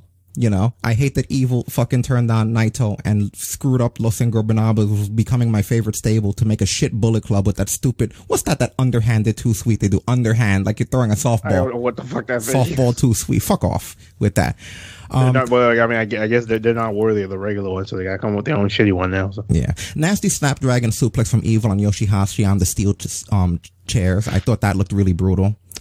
Um, I like that Darkness Falls Burning Hammer style move that Evil does as well. Um, there's a point where Togo hits Yoshihashi with a chair to the back and then he starts strangling him on the ropes. So, of course, you have Dick Togo. And I can't believe we have a Tying Kai guy and Bullet Club out here dressed in black looking mean. It's just like It's just such, such a strange world we're in right now. Hey man, tell me in this era, evil dick. It's just fucking. It wasn't even the Ty and Kai guy. I hate to say, it, but in WWE, that's the least popular Ty and Kai. Who do we have? We had the two most popular, which was Taka Michinoku and Funaki. You had Terry Boy, and then you had Togo, right? And then the other one was the, the, Ty, the that was Ty Kai and and then you had what's his name? Um, the the manager was it Mr. Yamaguchi? That Val Venis Yeah, up yeah, fucking Mrs. Yamaguchi, Yeah. and that's why they tried to tuck, tuck, got his dick off. Oh man, those are great stories. Can't do stuff like that anymore. Nah, I can't believe that. sensitive and shit. My favorite part of that whole thing was that John Bobbitt is the one who saved him. Just Right. because, it, like, that's so stupid that it's brilliant. That's a You know, for, long-term for booking anyone right doesn't know, John Bobbitt was someone who allegedly was abusing and raping his wife. So one day when he was asleep, she cut his dick off, drove off, And, and, just for the record, if driving, you know his wife, Lorena Bobbitt, and Yeah, everybody knows. Lorena Bobbitt, yeah, and she drove off, not realizing that the decapitated penis was still in her hand. When she realized that, apparently she freaked and threw it out the window. They found it, they reattached it. it is amazing. That is some amazing shit to forget. Oh yeah, it absolutely is. yeah, how bad are you to what you that social about? you know, and like somehow John Bobbitt became a character on Raw. They should add him to the Bullet Club. He'd be yeah, he'd be the new leader. Main event of night four: Tetsuya Naito versus Zack Sabre Jr. With the finish being uh almost at the buzzer. Naito winds up to go over with Destino. Oh my god! I thought they were going to a time limit. Yeah, I so did I. really did.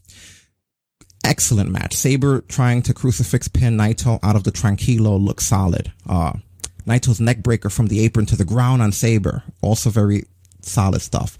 You know, the, the wrestling in this, it was just really something. There was like a lot of pure wrestling in this. This was like really a solid night. I believe this is one of the highest ranked nights so far in the, in the G1. And I, I suspect that it's because of those matches. Moving on to the G1 Climax Night 5 of the September 27th Block A. Taichi goes against Takahashi, Yujiro Takahashi, with the finish being Taichi Tokyo going. What was that?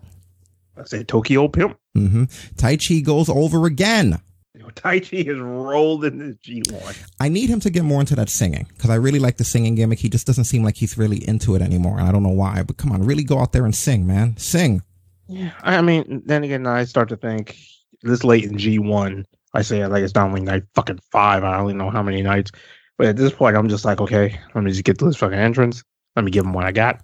Yeah. And try not to die this round.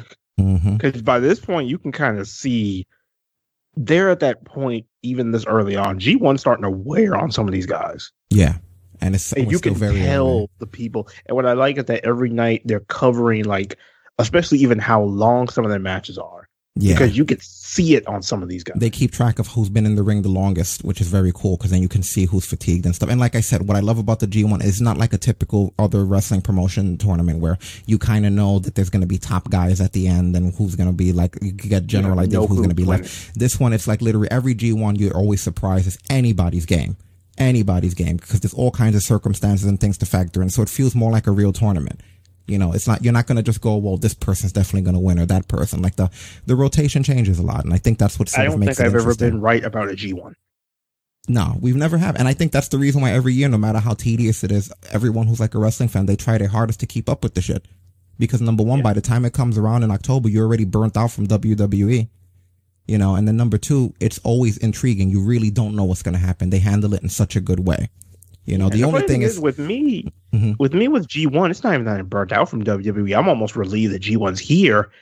It's just, it's such a fight to get through G1. Yeah. Well, keep in mind that New Japan, unlike Raw, where they have their consistent weekly stuff, these guys are going to do this all month. They're going to do, what is it, 21 days, I believe, or I something believe, yeah, like I believe it's 21. So 21 days, but then they're going to be off. You know what I mean? It's like we're not going to have New Japan for a while.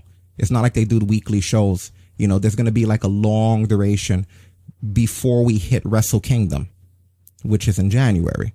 You know what I mean? And so it's kind of like you get the- those breaks, you know? And then one of the coolest elements, because as a lot of people know, I I have a friend that I'm, I'm watching it through. He even asked me, like, wait a minute, Naito's world champion. Why is he in G1?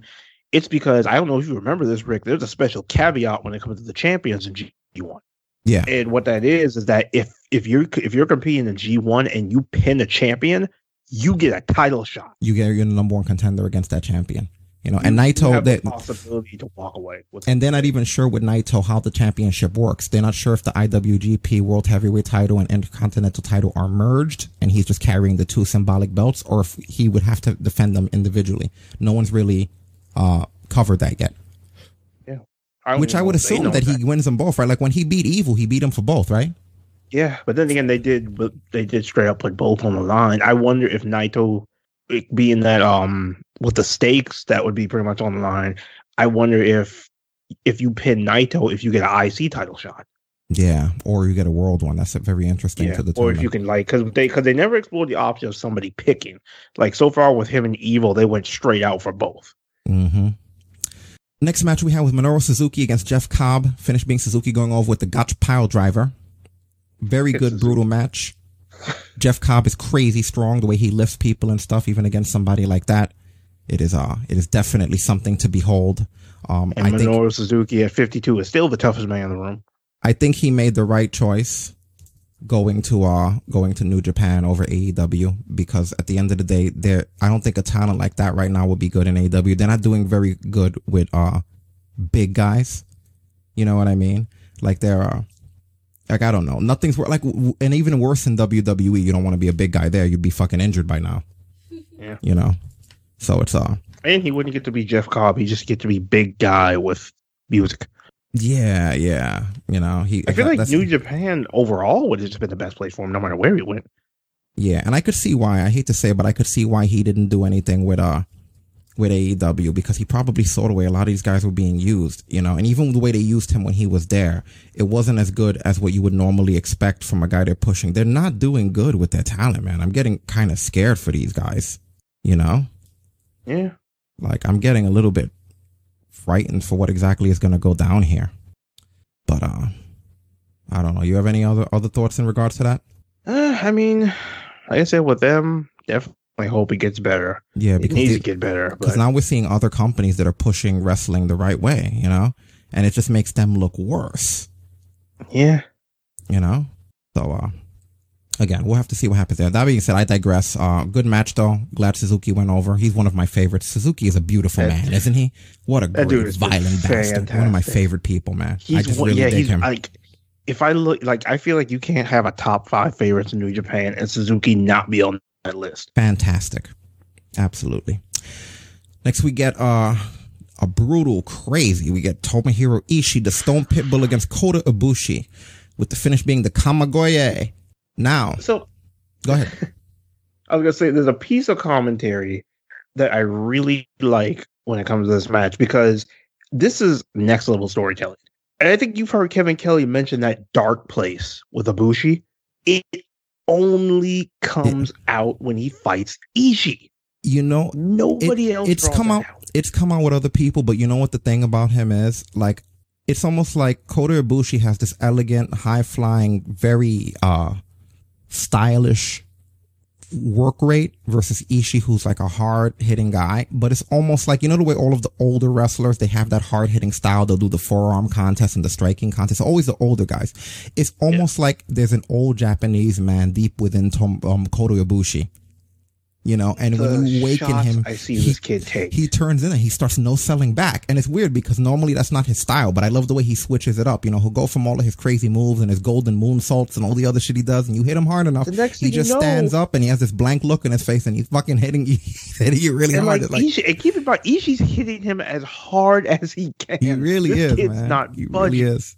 Beautiful match though. This was great. Uh, Tomohiro Ishii, you know, he's up there in age. I don't really expect to see. He doesn't even look as uh big as he used to. I don't know if it's just my imagination. I feel like I said it every year, but uh, I'm glad that this was good for Ibushi, and for uh, and and it looked good for Ishii. You know. It's funny, like they're talking about it. Like it's been what they said, sixteen years since somebody's gone back to back.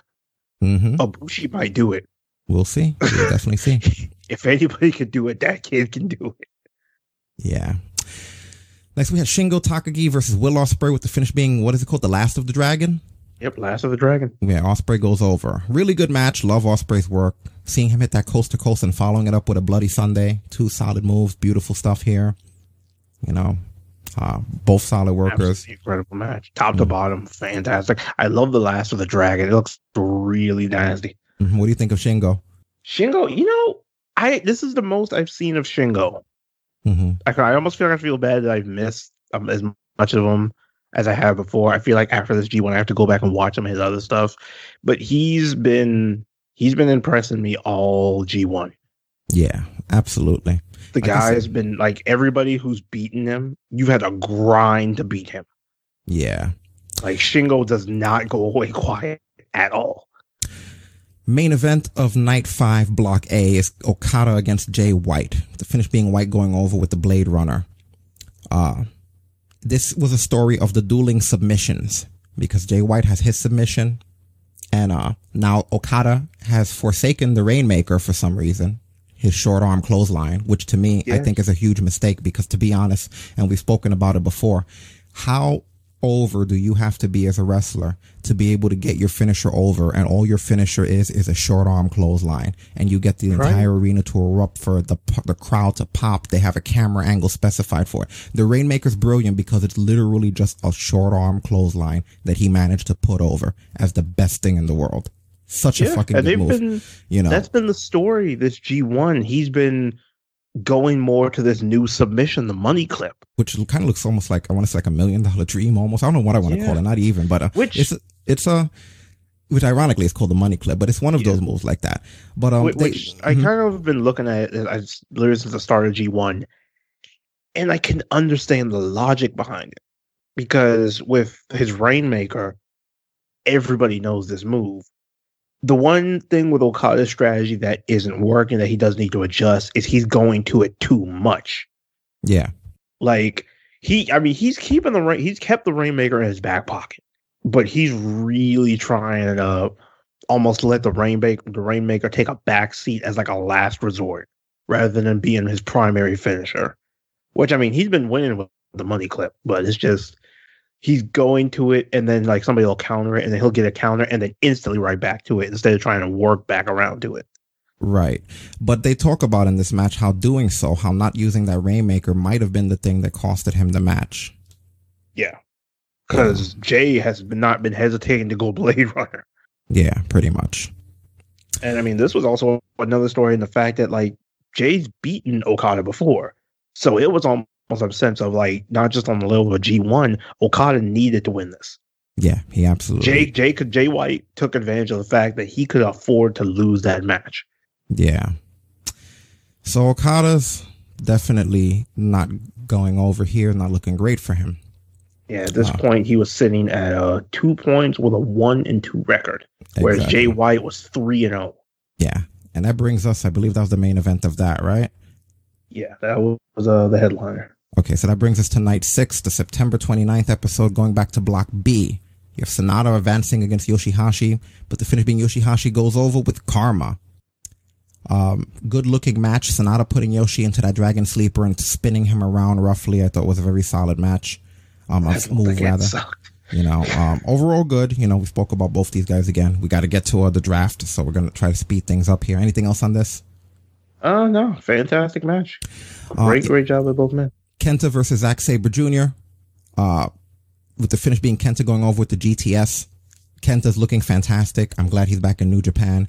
Um, I love him hitting that beautiful Busaiko knee, which, as, as you all know, Daniel Bryan hit. It bothers me in WWE that, to be honest with you, that Daniel Bryan hits it and they don't really say anything. It's kind of like it's literally Kenta's fucking knee. One But of hundred course, they- they- they He's the like only one who does it that way. And whenever Yeah, Bryan does they, it, they don't like to acknowledge anything exists outside your shitty little walls. And whenever Bryan does it, they just call it the running knee. And what I give Mauro credit for was when Mauro was there, that was the only time that I've ever heard it called the Busaiko knee. And I've always known it was that. And if you've ever listened to the old episodes, I've always called it that. But uh they never have. And I believe Mauro did it once and then he never did it again, which to me I feel like they told him not to. Oh yeah, of course Because that's the fucking Busaiko knee, and that's what Daniel Bryan's always used. And uh, I always found it funny that CM Punk and Daniel Bryan, two of the people who are most over, I guess, in what will be the last era, um, they had two of Kenta's move. One had the Busaiko knee, the other one had the GTS. You know, but uh, anyway, it looked good. It looked really good. I thought this was a really cool match. I think everybody did a really good job here. Uh, we're back to Tanahashi, who's now against Juice Robinson. Um, the finish to this was a very ugly ending of Tana countering the kill switch into a roll up. It just felt slow, the counter of the kill switch into a roll up. There was a miscommunication there, but it was still the finish. So it's just an ugly ending. Um, Juice looked good as always. He has some pretty aggressive cannonballs. Um, I'm kind of getting sick of seeing a struggling Tanahashi barely making it through his matches. It's reminding me of like the last days of freaking uh, Jushin Thunder Liger in a way. And I get it. But when then again, I mean, they struggle. Tanahashi's been having some of the longer matches this G1. He has, but at the same so time, can see it Tanahashi wearing on him a little bit. like back in 2014, 2013, even earlier, Tanahashi's always been their John Cena. It's just weird. And I know guys go back down the ladder like we've talked about on here, but it's weird to see how much they really have him struggle. I don't think he's as much of a struggle. that was seven years ago, so it's like Yeah, it has been a bit. It has been a Tan- bit. Tanahashi been going hard that whole time, so I'm almost not surprised that it's really starting to affect him. I mean, it's not it's not the way they tried to say on night one, where it's like, can he make it? It's like, no, he's gonna make it. He's not gonna have fun making it, but he's gonna make it. It's going to be an unpleasant making it. he'll get there. He'll almost die seven times in the process, but he'll get there. Yeah, really nice jackhammer from Juice too. He should teach it to Goldberg if you can. Nah, Goldberg don't do that. Pull it off. You know, really nice jackhammer, trying to learn Juice. You know, you know how to do a jackhammer. You know, I like the Tana keeps his legs open in the air instead of it just being like a straight up jackhammer. Makes it look solid. Um, just a big bit of a difference in the sim- in the symmetry of it. Really cool. Toru Yano, again. Now he's against Evil with Dick Togo, the Bullshit Club, once again showing up here. The finish being. Yes, I'm doing fucking you, you drum beat me to it, you fuck. the finish. I'm loving this. this, motherfucker awesome. This motherfucker winds up double low blowing evil and Togo and rolling evil up. Yo, he hit like 19 low blows in about three and a half seconds. I'm good because I hate that Bullet so Club. fast. I had to rewind it and make sure I caught everything. I hate that Bullet Club. Look at you, you goof. You all got screwed over by Yano. That would have never happened to old Bullet Club members like Balor or AJ or You know, you know what I like Yo- low blows? Omega. What's that? It's the fact that like when he does it, he doesn't do like the arm curl, like hold it. It's just boom, and then it's Yeah. But Evil winds up hitting Yano with the turnbuckle padding. He pulls his and he swings it and hits him. But the whole turnbuckle thing backfires because this guy winds up getting whipped into all four tur exposed turnbuckles. Maybe he'll think twice about doing that shit. Just kick them in the ball from now on, Yano. You don't need those turnbuckles. Once those shits are exposed, you get thrown into me that. I couldn't believe he hit all four. That's rough. You know? A bit of overselling there when you think about it, because in most wrestling federations, generally a whip into an exposed turnbuckle is the end of the match. You know, this guy got hit with four and one. Like Jesus. You know? you know, you thought it was over. Nah, nah, nah. Mm-hmm. Uh, Hirooki Goto is the main event of Night 6 Block B against Tetsuya Naito, who's going again with the finish being Naito again, going over with Destino. A running one and then a regular. I like the fact that going into this match, when Naito walks to the ringside, he slides in both titles, like he slides them to freaking uh, Goto's feet. You know, kind of here, have these. Close. The closest you're getting to these fuckers. Have these. I love how like the fact that Naito isn't like all extra flashy with his championships. He holds them so low to where they're constantly dragging out of the ring and they just toss them in the ring. I like it better It's than not like was- it's not like it used to be when he used to fuck up the IC title, but He used to just enough. throw it, right? Remember, he used to throw the title ahead of him, just rah, fuck the title, and he when he leaves, he would just throw the title everywhere, and everyone hated it. Fucking That was such a center good plate was almost falling off and it was dead and shit. Yeah. It I'm turned into a storyline when Tanahashi got that belt off him. I'm glad he's a babyface now, just because even when he was doing that, the Japanese audience loved him so much they would still pop for Los Ingobernables. They still had to sign. So this is a cool run, man. He wasn't getting I- pushed properly in the last couple of years, and now he's getting it. And I really think it was just the fact that like they got so behind the personality. Like there's certain cases we've seen, like this case with Naito, we saw it with Becky. Some fans get behind the aura of a superstar so much they will not boo them. Right. I know They exactly what you mean. refuse to do it. hmm Well, that is what that was night six. We're gonna have to stop here because we got to go to the draft and then end the show. But that being said, next week we'll be covering night seven back on block A. This will be the September 30th episode. That only puts us right now 13 days away. Uh, the matches are Minoru Suzuki against uh, Yujiro Takahashi, Kota Ibushi against Jeff Cobb, Taichi against um, Okada, Ospreay against Jay White, and Tomohiro Ishii against Shingo as the main event there. So we're going to be covering that next week in block A. And then we're gonna go on to other days too. We're gonna we're gonna get probably into the double digits. This brings us to SmackDown and Raw and the draft. Oh, oh, my favorite time of the year, this shitty draft. I don't even know what to say in regards to how poorly this draft was done. So many things that don't make sense. First thing with the draft, and this is something I really need them to stop fucking doing because no place ever does draft does this. If they're staying on the, on the show, don't fucking mention it. They've never done care. that I don't, before. The I- I don't watch the draft to see who's gonna stay. I watch to see who's getting switched. the draft used to just be exactly what you're describing. You know what I mean? Like the draft used to just be. They never used to do that where they would talk about if someone's staying. I mean, it, you know the funny thing is? As much as we used to get the superstar shakeup, at least they only made you give a shit when it was who was ever jumping shows. I don't give a fuck who stayed. Why do I care if SmackDown's world champion is staying on SmackDown show to defend SmackDown's world championship? Yeah, I don't get it either, man. Trust me when I say I don't get it either. I'm not popping just for the result. Give me a reason to pop. And they can't because they, they don't know what the fuck they're doing, you know, and it shows with that draft. That draft wasn't thought out. It feels like the last few drafts were not thoroughly thought out. I mean, it's kind of jumping around the show a little bit, but a fucking a prime example was the a tag team switch Right. because we had one of the matches we had was Cesaro and Shinsuke Nakamura defending against Kofi Kingston and returning Xavier Woods. So this is what they decided to do. The New Day win their ninth tag titles. Then they switch the New Day to Raw. Yeah. So there's a couple of problems with this. The way the rules of this draft went is you can take any tag team and anyone that you take comes with the titles. So we don't know who the GMs are, who's in charge of Raw and SmackDown behind the scenes, which I think, by the way, hurts the draft. I think that's when GMs serve the best role, not just being there to call matches, but when you see them, like, you know, sort of feuding over who they can get and what titles they could bring to their brand. That being said, you know that the belts go with the champions. The problem with this is that, so New Day wins the title. They couldn't wait to get them off of Nakamura and them. New Day winds up winning the title. Uh, they have a reunion. It's Kofi and, and Xavier Woods. They have a little backstage reunion with, uh, with Big E. And, uh, immediately after they win the titles, they come up in the draft pick. The problem with that is if they would have just let a little bit of time go between uh when they won the titles and the draft pick, it would have made more sense. It would have looked like whoever was was uh doing the draft chose them because they had the titles. But since they were already chosen, it's almost like they couldn't have known that they were going to have the titles. That being said, it doesn't make any sense that they would pick them. And then the other thing is that the first pick for Raw, I believe, was the Hurt Business, right? Yeah. So if you could pick four people for Raw, why can't you pick three people from SmackDown? The Hurt Business are not a tag team. The New Day is. There's no reason why whoever chose the tag team champions couldn't have also taken Big E. So you see what I mean? The rules of the draft are very inconsistent here. And why can someone take four people? You know, it, it's like they were just making shit up as they go along. And like you said, they brought up a lot of people who weren't moving.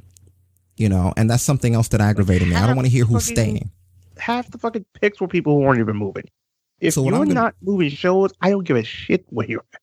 So what I'm gonna do is I'm gonna just break down to you guys who moved. We're not gonna go over who stayed because you know they Let's stayed. talk about the matches that actually mattered. Yeah. So for Raw, we had uh one of the big changes was Rollins being gone, right?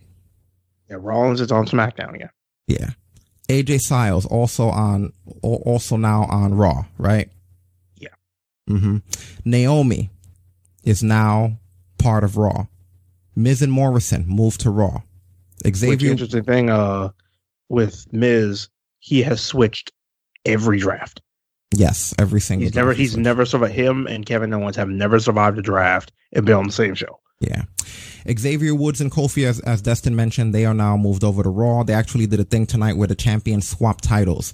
Um, my problem with the champion swapping titles, I know it's not a big deal and you obviously have to do it, but to give you an example, like the New Day, I believe, aren't they like seven time Raw champions and two time SmackDown champions or something like that? Yeah.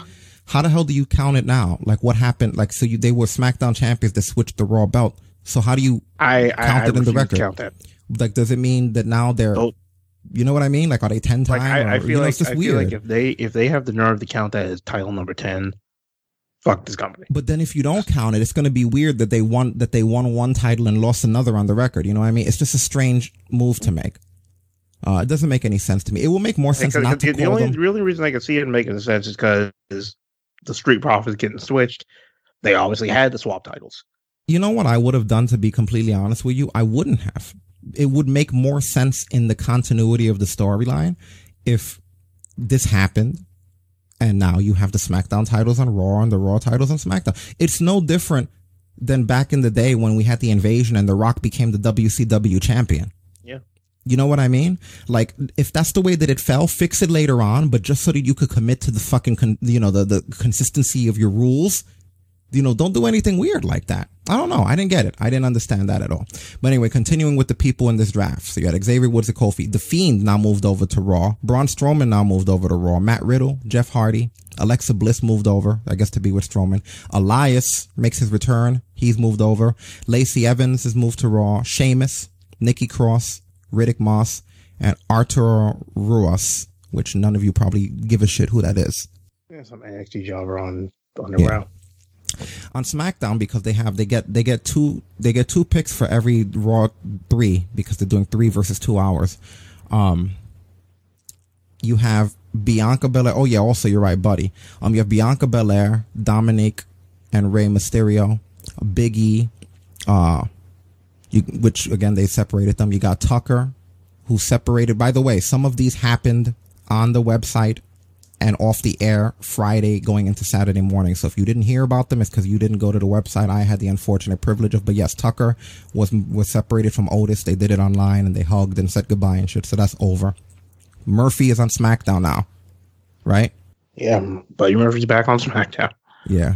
Uh, Kalisto, uh, the Street Profits, Kevin Owens, uh, Lars Sullivan, who, who also made a return, which by the way, Vince is still very high on him. Uh, Roode and Ziggler, Apollo Crews, Aleister Black, Natalya, and the Riot Squad moved. So Natalya was moved away from her current partner, which there was a fallout with that anyway. So now you get a general idea of the draft. Now that being said, let's talk a little bit about uh, SmackDown in general, because SmackDown is where uh, they did a lot of these changes as far as uh, that's where they announced that for Raw you would still have the people and everything else going on as far as the ones that are going to stay and stuff. So a lot of time was taken up by that. Um, Big E taping Sheamus's ankles together during his match. You totally stole that shit from Yano. We were just talking about that. You watched New Japan. I know. I see you. No, no, it was totally original. Yeah. No way. Um, we had a New Day reunion. Like I said, they become the new tag champs, getting enough of Cesaro and Nakamura. Um, Jeff and Matt Riddle. Who did they win their tag match again? Because I know they're called the Hardy Bros. I hope that doesn't stick. Stick, but uh, I don't remember. I don't even remember who the hell they fought. It, it was it was Miz and Morrison, the Right, greatest right. jobbers of the 21st century. Right. And Be they jealous. end this and they end this with the return of uh of Lars Sullivan. Lars Sullivan shows up. Yep. It's Mitch. No. And look at this power, just unmatched. Oh my good lord. A clubbing Beating blow. them up. The freak goes 6'3", 330. And the freak is unfazed by these kicks from Matt Riddle. And now planting Riddle with a power slam, almost driving Riddle to the mat. And now Jeff Hardy is in his sights. The sights of the frightening, freakish freak. Also Lars is back. I really feel like I get that Lars is a really muscular guy and shit and that they want him to look like this big inti- intimidating guy. I could really use for him to to lose a little bit of his mass though. You know, he's very wide. Yeah. You know what I mean? Like he's very fucking wide. Uh, uh, so yeah, there's Lars Sullivan for you guys who have been waiting. I know everybody asks me every week, "Hey Rick, when do you think Ross Lars Sullivan's coming back?" Now you know Who the fuck asked you that? nobody. I'm about to say, how many people need to get life. You wondering that shit. Yeah. Uh, anything else relevant on SmackDown? I'm not covering the whole thing. Here. Um. Well, one of the big things was that Roman and Jay basically uh decided on the stipulation for their Hell in a Cell, which we're gonna have a first time ever uh an I quit Hell in a Cell match. yeah, so we're gonna have an I Quit match. That's going to be god awfully brutal. SmackDown did 2.0865 million viewers, um, 2.865 million viewers, and uh, a 0.8 in the first hour, 0.7 in the second, and the 18 to 49 demographic. Uh, now, as far as Lars Sullivan goes, more shit came up with him. Actually, some messages leaked. I guess he's been sending like they accused him of sending dirty messages or something to someone. I'm gonna bring it up here so that we can see what the hell we're we're looking at before we pass judgment, as we always do. Um, here they are. So here's some Lars messages. Let's see what the hell he was saying. I'm bringing this up on the big screen here. So, do you see it on your screen? I'm trying to bring it up. It's so small, the, the print here, at least when I bring it up on the screen. Pain in the ass. There's always a complication with trying to get things like that done. Okay, yeah, I can faintly read it, but yeah, I see it. Yeah, it's so so basically she sends a picture, I guess whoever he's dealing with, he's like incredibly beautiful. I absolutely love your legs. And he says, You got any booty pics in those, hun? And he puts like a little devil face. And uh let me bring let me see if I could zoom this in a little. I'm sorry, my screen's a little bit far. She says, Hey Lars, I'm gonna refund you your money. I'm guessing she's some sort of a fitness person. She says, Hey Lars, I'm gonna refund you your money. I told you before I block people who send me messages like this. So you're so you're kind of you've kind of had a warning. I don't have time to work with clients who don't respect boundaries. I'm a happily married woman. It's also not very smart on your part given you're quite well known. You know what, man? I don't really think that this is that big of a deal. All he said to her was incredibly beautiful. I absolutely love your legs. You got any booty pics in those, hon? Most normal women wouldn't be highly offended by something like that. It's not the most disrespectful thing. You know, she wound up refunding the guy his money and blocking him. You don't think that's a bit extreme? Is it just me? Yeah, it, it's a bit much. You know, like he's not really. So he asked for booty pics. You know, like I said, I just thought it was a little bit strange that that's what came up. You know. Yeah, yeah, definitely. And I don't know who this other person is. Let me bring the, let me bring another one up on the screen here. I don't know why the hell we're even covering it. I guess because Lars returned. So the second and one. If we here, don't talk about it, they're gonna be like, "What the fuck?" So the second one here, I just brought it up. She said, I'm happy to be named. So this is, I guess, Body Slam.net talking or someone from there. And she said that this, that, that, that, that she's been friendly for the best part of a year with Lars. And the inappropriate comments only started recently as a professional who is good at what she does. She thinks that it's just a little sad that men feel that they can send messages like that. It's insulting. Was this still the booty pics? Uh, you know, I, I, I would figure so. Shit, man people take messages like if they're tangible at this point, right? That shit'll burn you. You can't just ignore it or, you know, I wouldn't have even refunded his money if you really feel that way. If it's that strong, which I don't think you should be, block him and keep the damn money. you, know? you earn your money. You know. So then Lars tweets somebody, I don't know the same person, how much is your booty program? If I was a woman, I definitely heed your advice on booty sculpting, lol. And then she put, it's $50 um, and she put, put it to your female following. And he said, I doubled that for pics, just saying. And then the person blocked him. He does seem a bit thirsty. You know, I think the women are overreacting, but the guy does seem a little bit thirsty. Like, who the fuck does that in the women's pictures, man? Go watch some porn or something, you know? You have to have, you have no game, Lars. I, I think that's what it is. Like, it's, it sounds like, like I almost want to see like how far back it went and like how long he kind of pushed that because yeah, you push that long enough, eventually it's okay. Like you're doing too much by, but yeah, yeah, it kind of, it just it kind of depends. Yeah, but he Vince is high on him, so what are you gonna do? Yeah, well, Vince is high on anybody above six feet. So. All right, we are at the final stretch, guys. We're going to talk about Raw a little bit, which brought in uh, last week brought in 1.686 million viewers, which is a gigantic fall that just goes to show that at this point, because they were 1.822, they lost over 200 right there. Um, not looking very good right now. And I'm to be honest with you, when I look at SmackDown and Raw and NXT, the numbers are not looking good. And I don't just mean for wrestling. I mean in the long term, this is starting to look bad. You know, like nobody. This indicates to me that no one really cares what's going on. The SmackDown yeah. numbers are the same thing. It indicates that nobody cared who was going to be drafted where.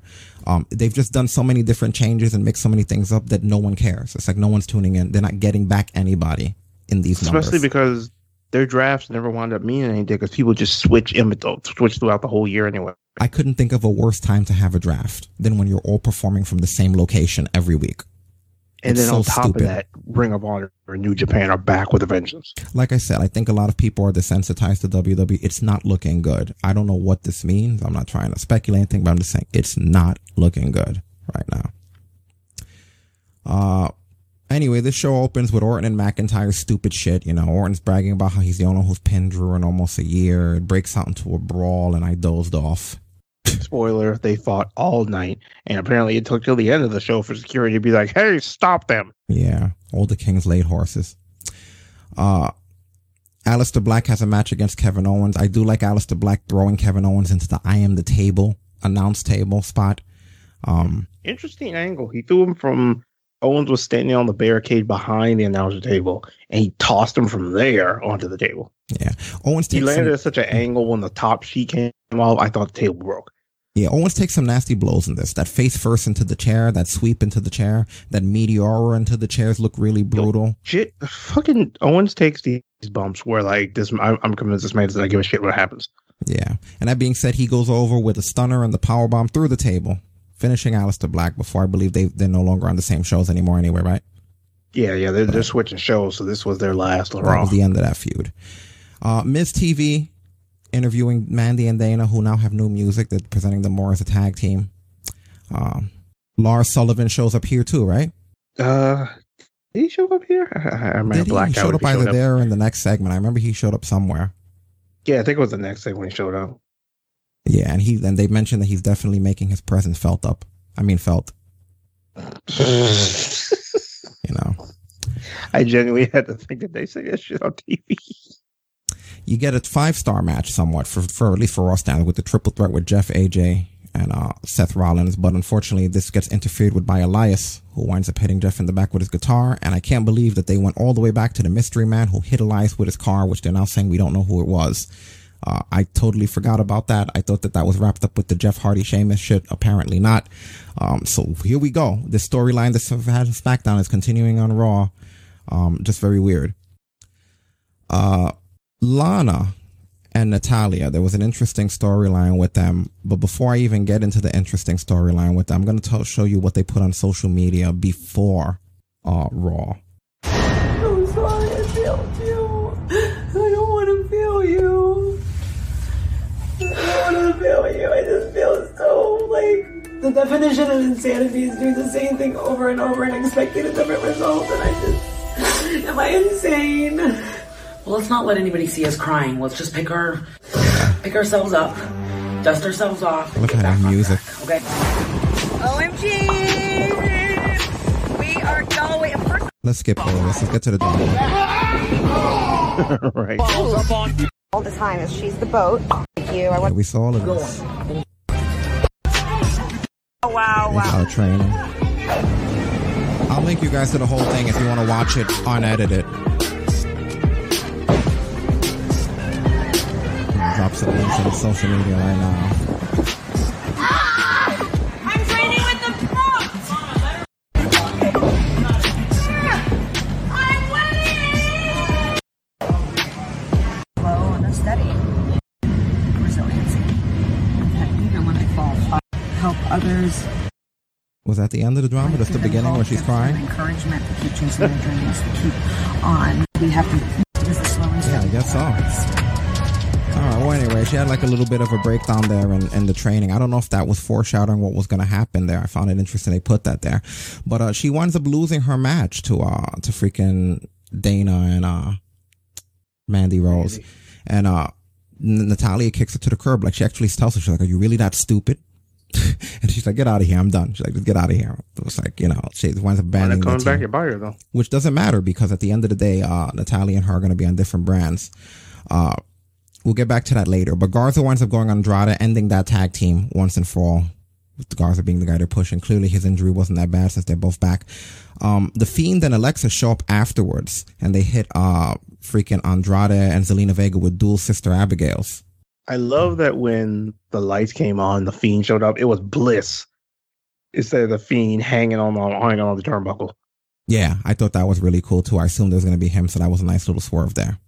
And then he wound up being behind Andrade, and basically, as we said before, this uh, twisted couple is now on Raw. So God Mhm. help them on Mondays. God help them. Uh, Ricochet pulls an Eddie Guerrero on Cedric because he basically tells the Hurt Business that if he wins, uh, they can never mess with him again. But if they win, he joins the Hurt Business, and then he comes in with the steel chair.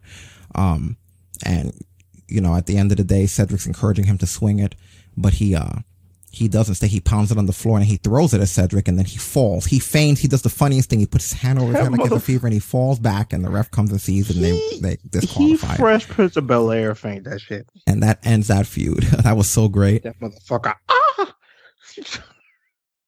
Uh, and then we have the battle royal, which whoever wins out of this this dual branded battle royal will become the number one contender against Asuka. And uh, this is what the fourth or fifth time Lana gets put through a table. Nia Jax puts her through a table during the battle royal. But this does four. lead fourth. Okay. This does lead to a cool ending though, because it comes down to Natalya and Lacey Evans. And Natalya has this awesome finish where she swings Lacey by her feet. She does that swing she normally does, but she swings her into the corner post on the outside of the apron. And that causes, uh, her to just freaking fall. Bad bump. But then it turns out that Lana was never eliminated because she took the table bump and she winds up kicking Natalya out.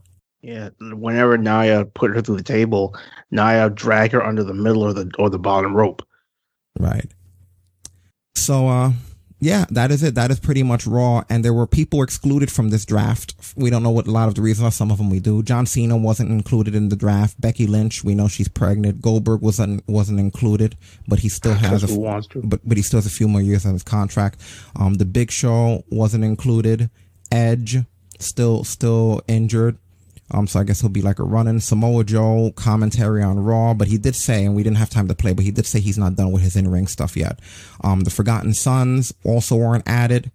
Uh, Sonya Deville, after she left, she hasn't returned. She wasn't added. Jinder Mahal, who's out with an injury. Bo Dallas, who hasn't been around since December of 2019. 2019. Uh, the Singh brothers, um, who have been in Canada because of the pandemic. Mojo Rawley, which we don't know. No one seems to know why he wasn't put there. Um, Jimmy Uso because he's injured with his knee. And then Ivar wasn't put in there. And by the way, we didn't get to talk about it, but Erik is also injured right now too, and he just went through a surgery. So, uh, both Viking Raiders were not put in it. There's a bunch Yeah, of but I did see uh, that Erik actually, I guess he's been drafted to Raw. Oh, did recently, So Okay, yeah, gotcha. so yeah, so some of the free agents have been thrown around. Like the two I saw were that Erik is going to Raw and that Zelina Vega is going to SmackDown. Right. All right. Well, I think that's it. Are we done? That was all of Raw? That was all of everything, right? Yep. That is fantastic for me, man. I feel so accomplished, right? I tell you, man, we we lived. It, it- it's like it's at this point, it's like me every time I get to a full two hours of G one. Up, I lived. Every time you do it right, you survived to live another day. I, I've I've reached that point in G one. I don't know anybody who regularly watches G one, like literally, even if you, even if you can find me on Twitter, tell me if you hit that point where it's just like every time you make it through a night, it's like a mini victory, because that's me right now. I just need to know if that's normal. Yeah, that is that is me too. That is me too. All right, guys, this has been fun. I'm really enjoying this season of wrestling with the community and with our chat room because there's so much going on, and there'll be plenty more to talk about. Uh, don't forget um, all the other stuff we do. We have other stuff going on this week. Uh, that being said, thank you to everyone who has been hanging out for this entire session. All of you who've been listening across iTunes, Stitcher, TuneIn, SoundCloud, um, Podcast Addict, iHeartRadio, Twitch.tv, TalkBrunch.com, Facebook.com, pretty much any any place that you can find us. Thank you to everybody who has hung out and been here for all of those things, including our wonderful live chat room, which had Willie V2 and Stasis Dreams, as well as Cooler Ice. Sayyaman Senpai, thank you for the host as always, sir.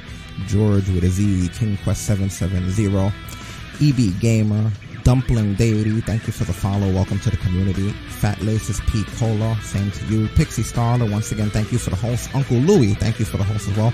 Christian Click, thank you for showing up. Weekly Planet 516, aka Ashley, thank you for being here. As always, Relic, Night Owl 9000, Idol Laura, Saddest Kitty, and the rest of you lurkers out there. Ladies and gentlemen, you've been listening to Talk Brunch Live, episode 414, hosted by yours truly, Rick Dara, aka Captain Brunch. For myself and my co-host, Destin Soul Glow Frazier, we're out of here. Y'all keep it glowing, man. Welcome back, Jasper. Shut it down.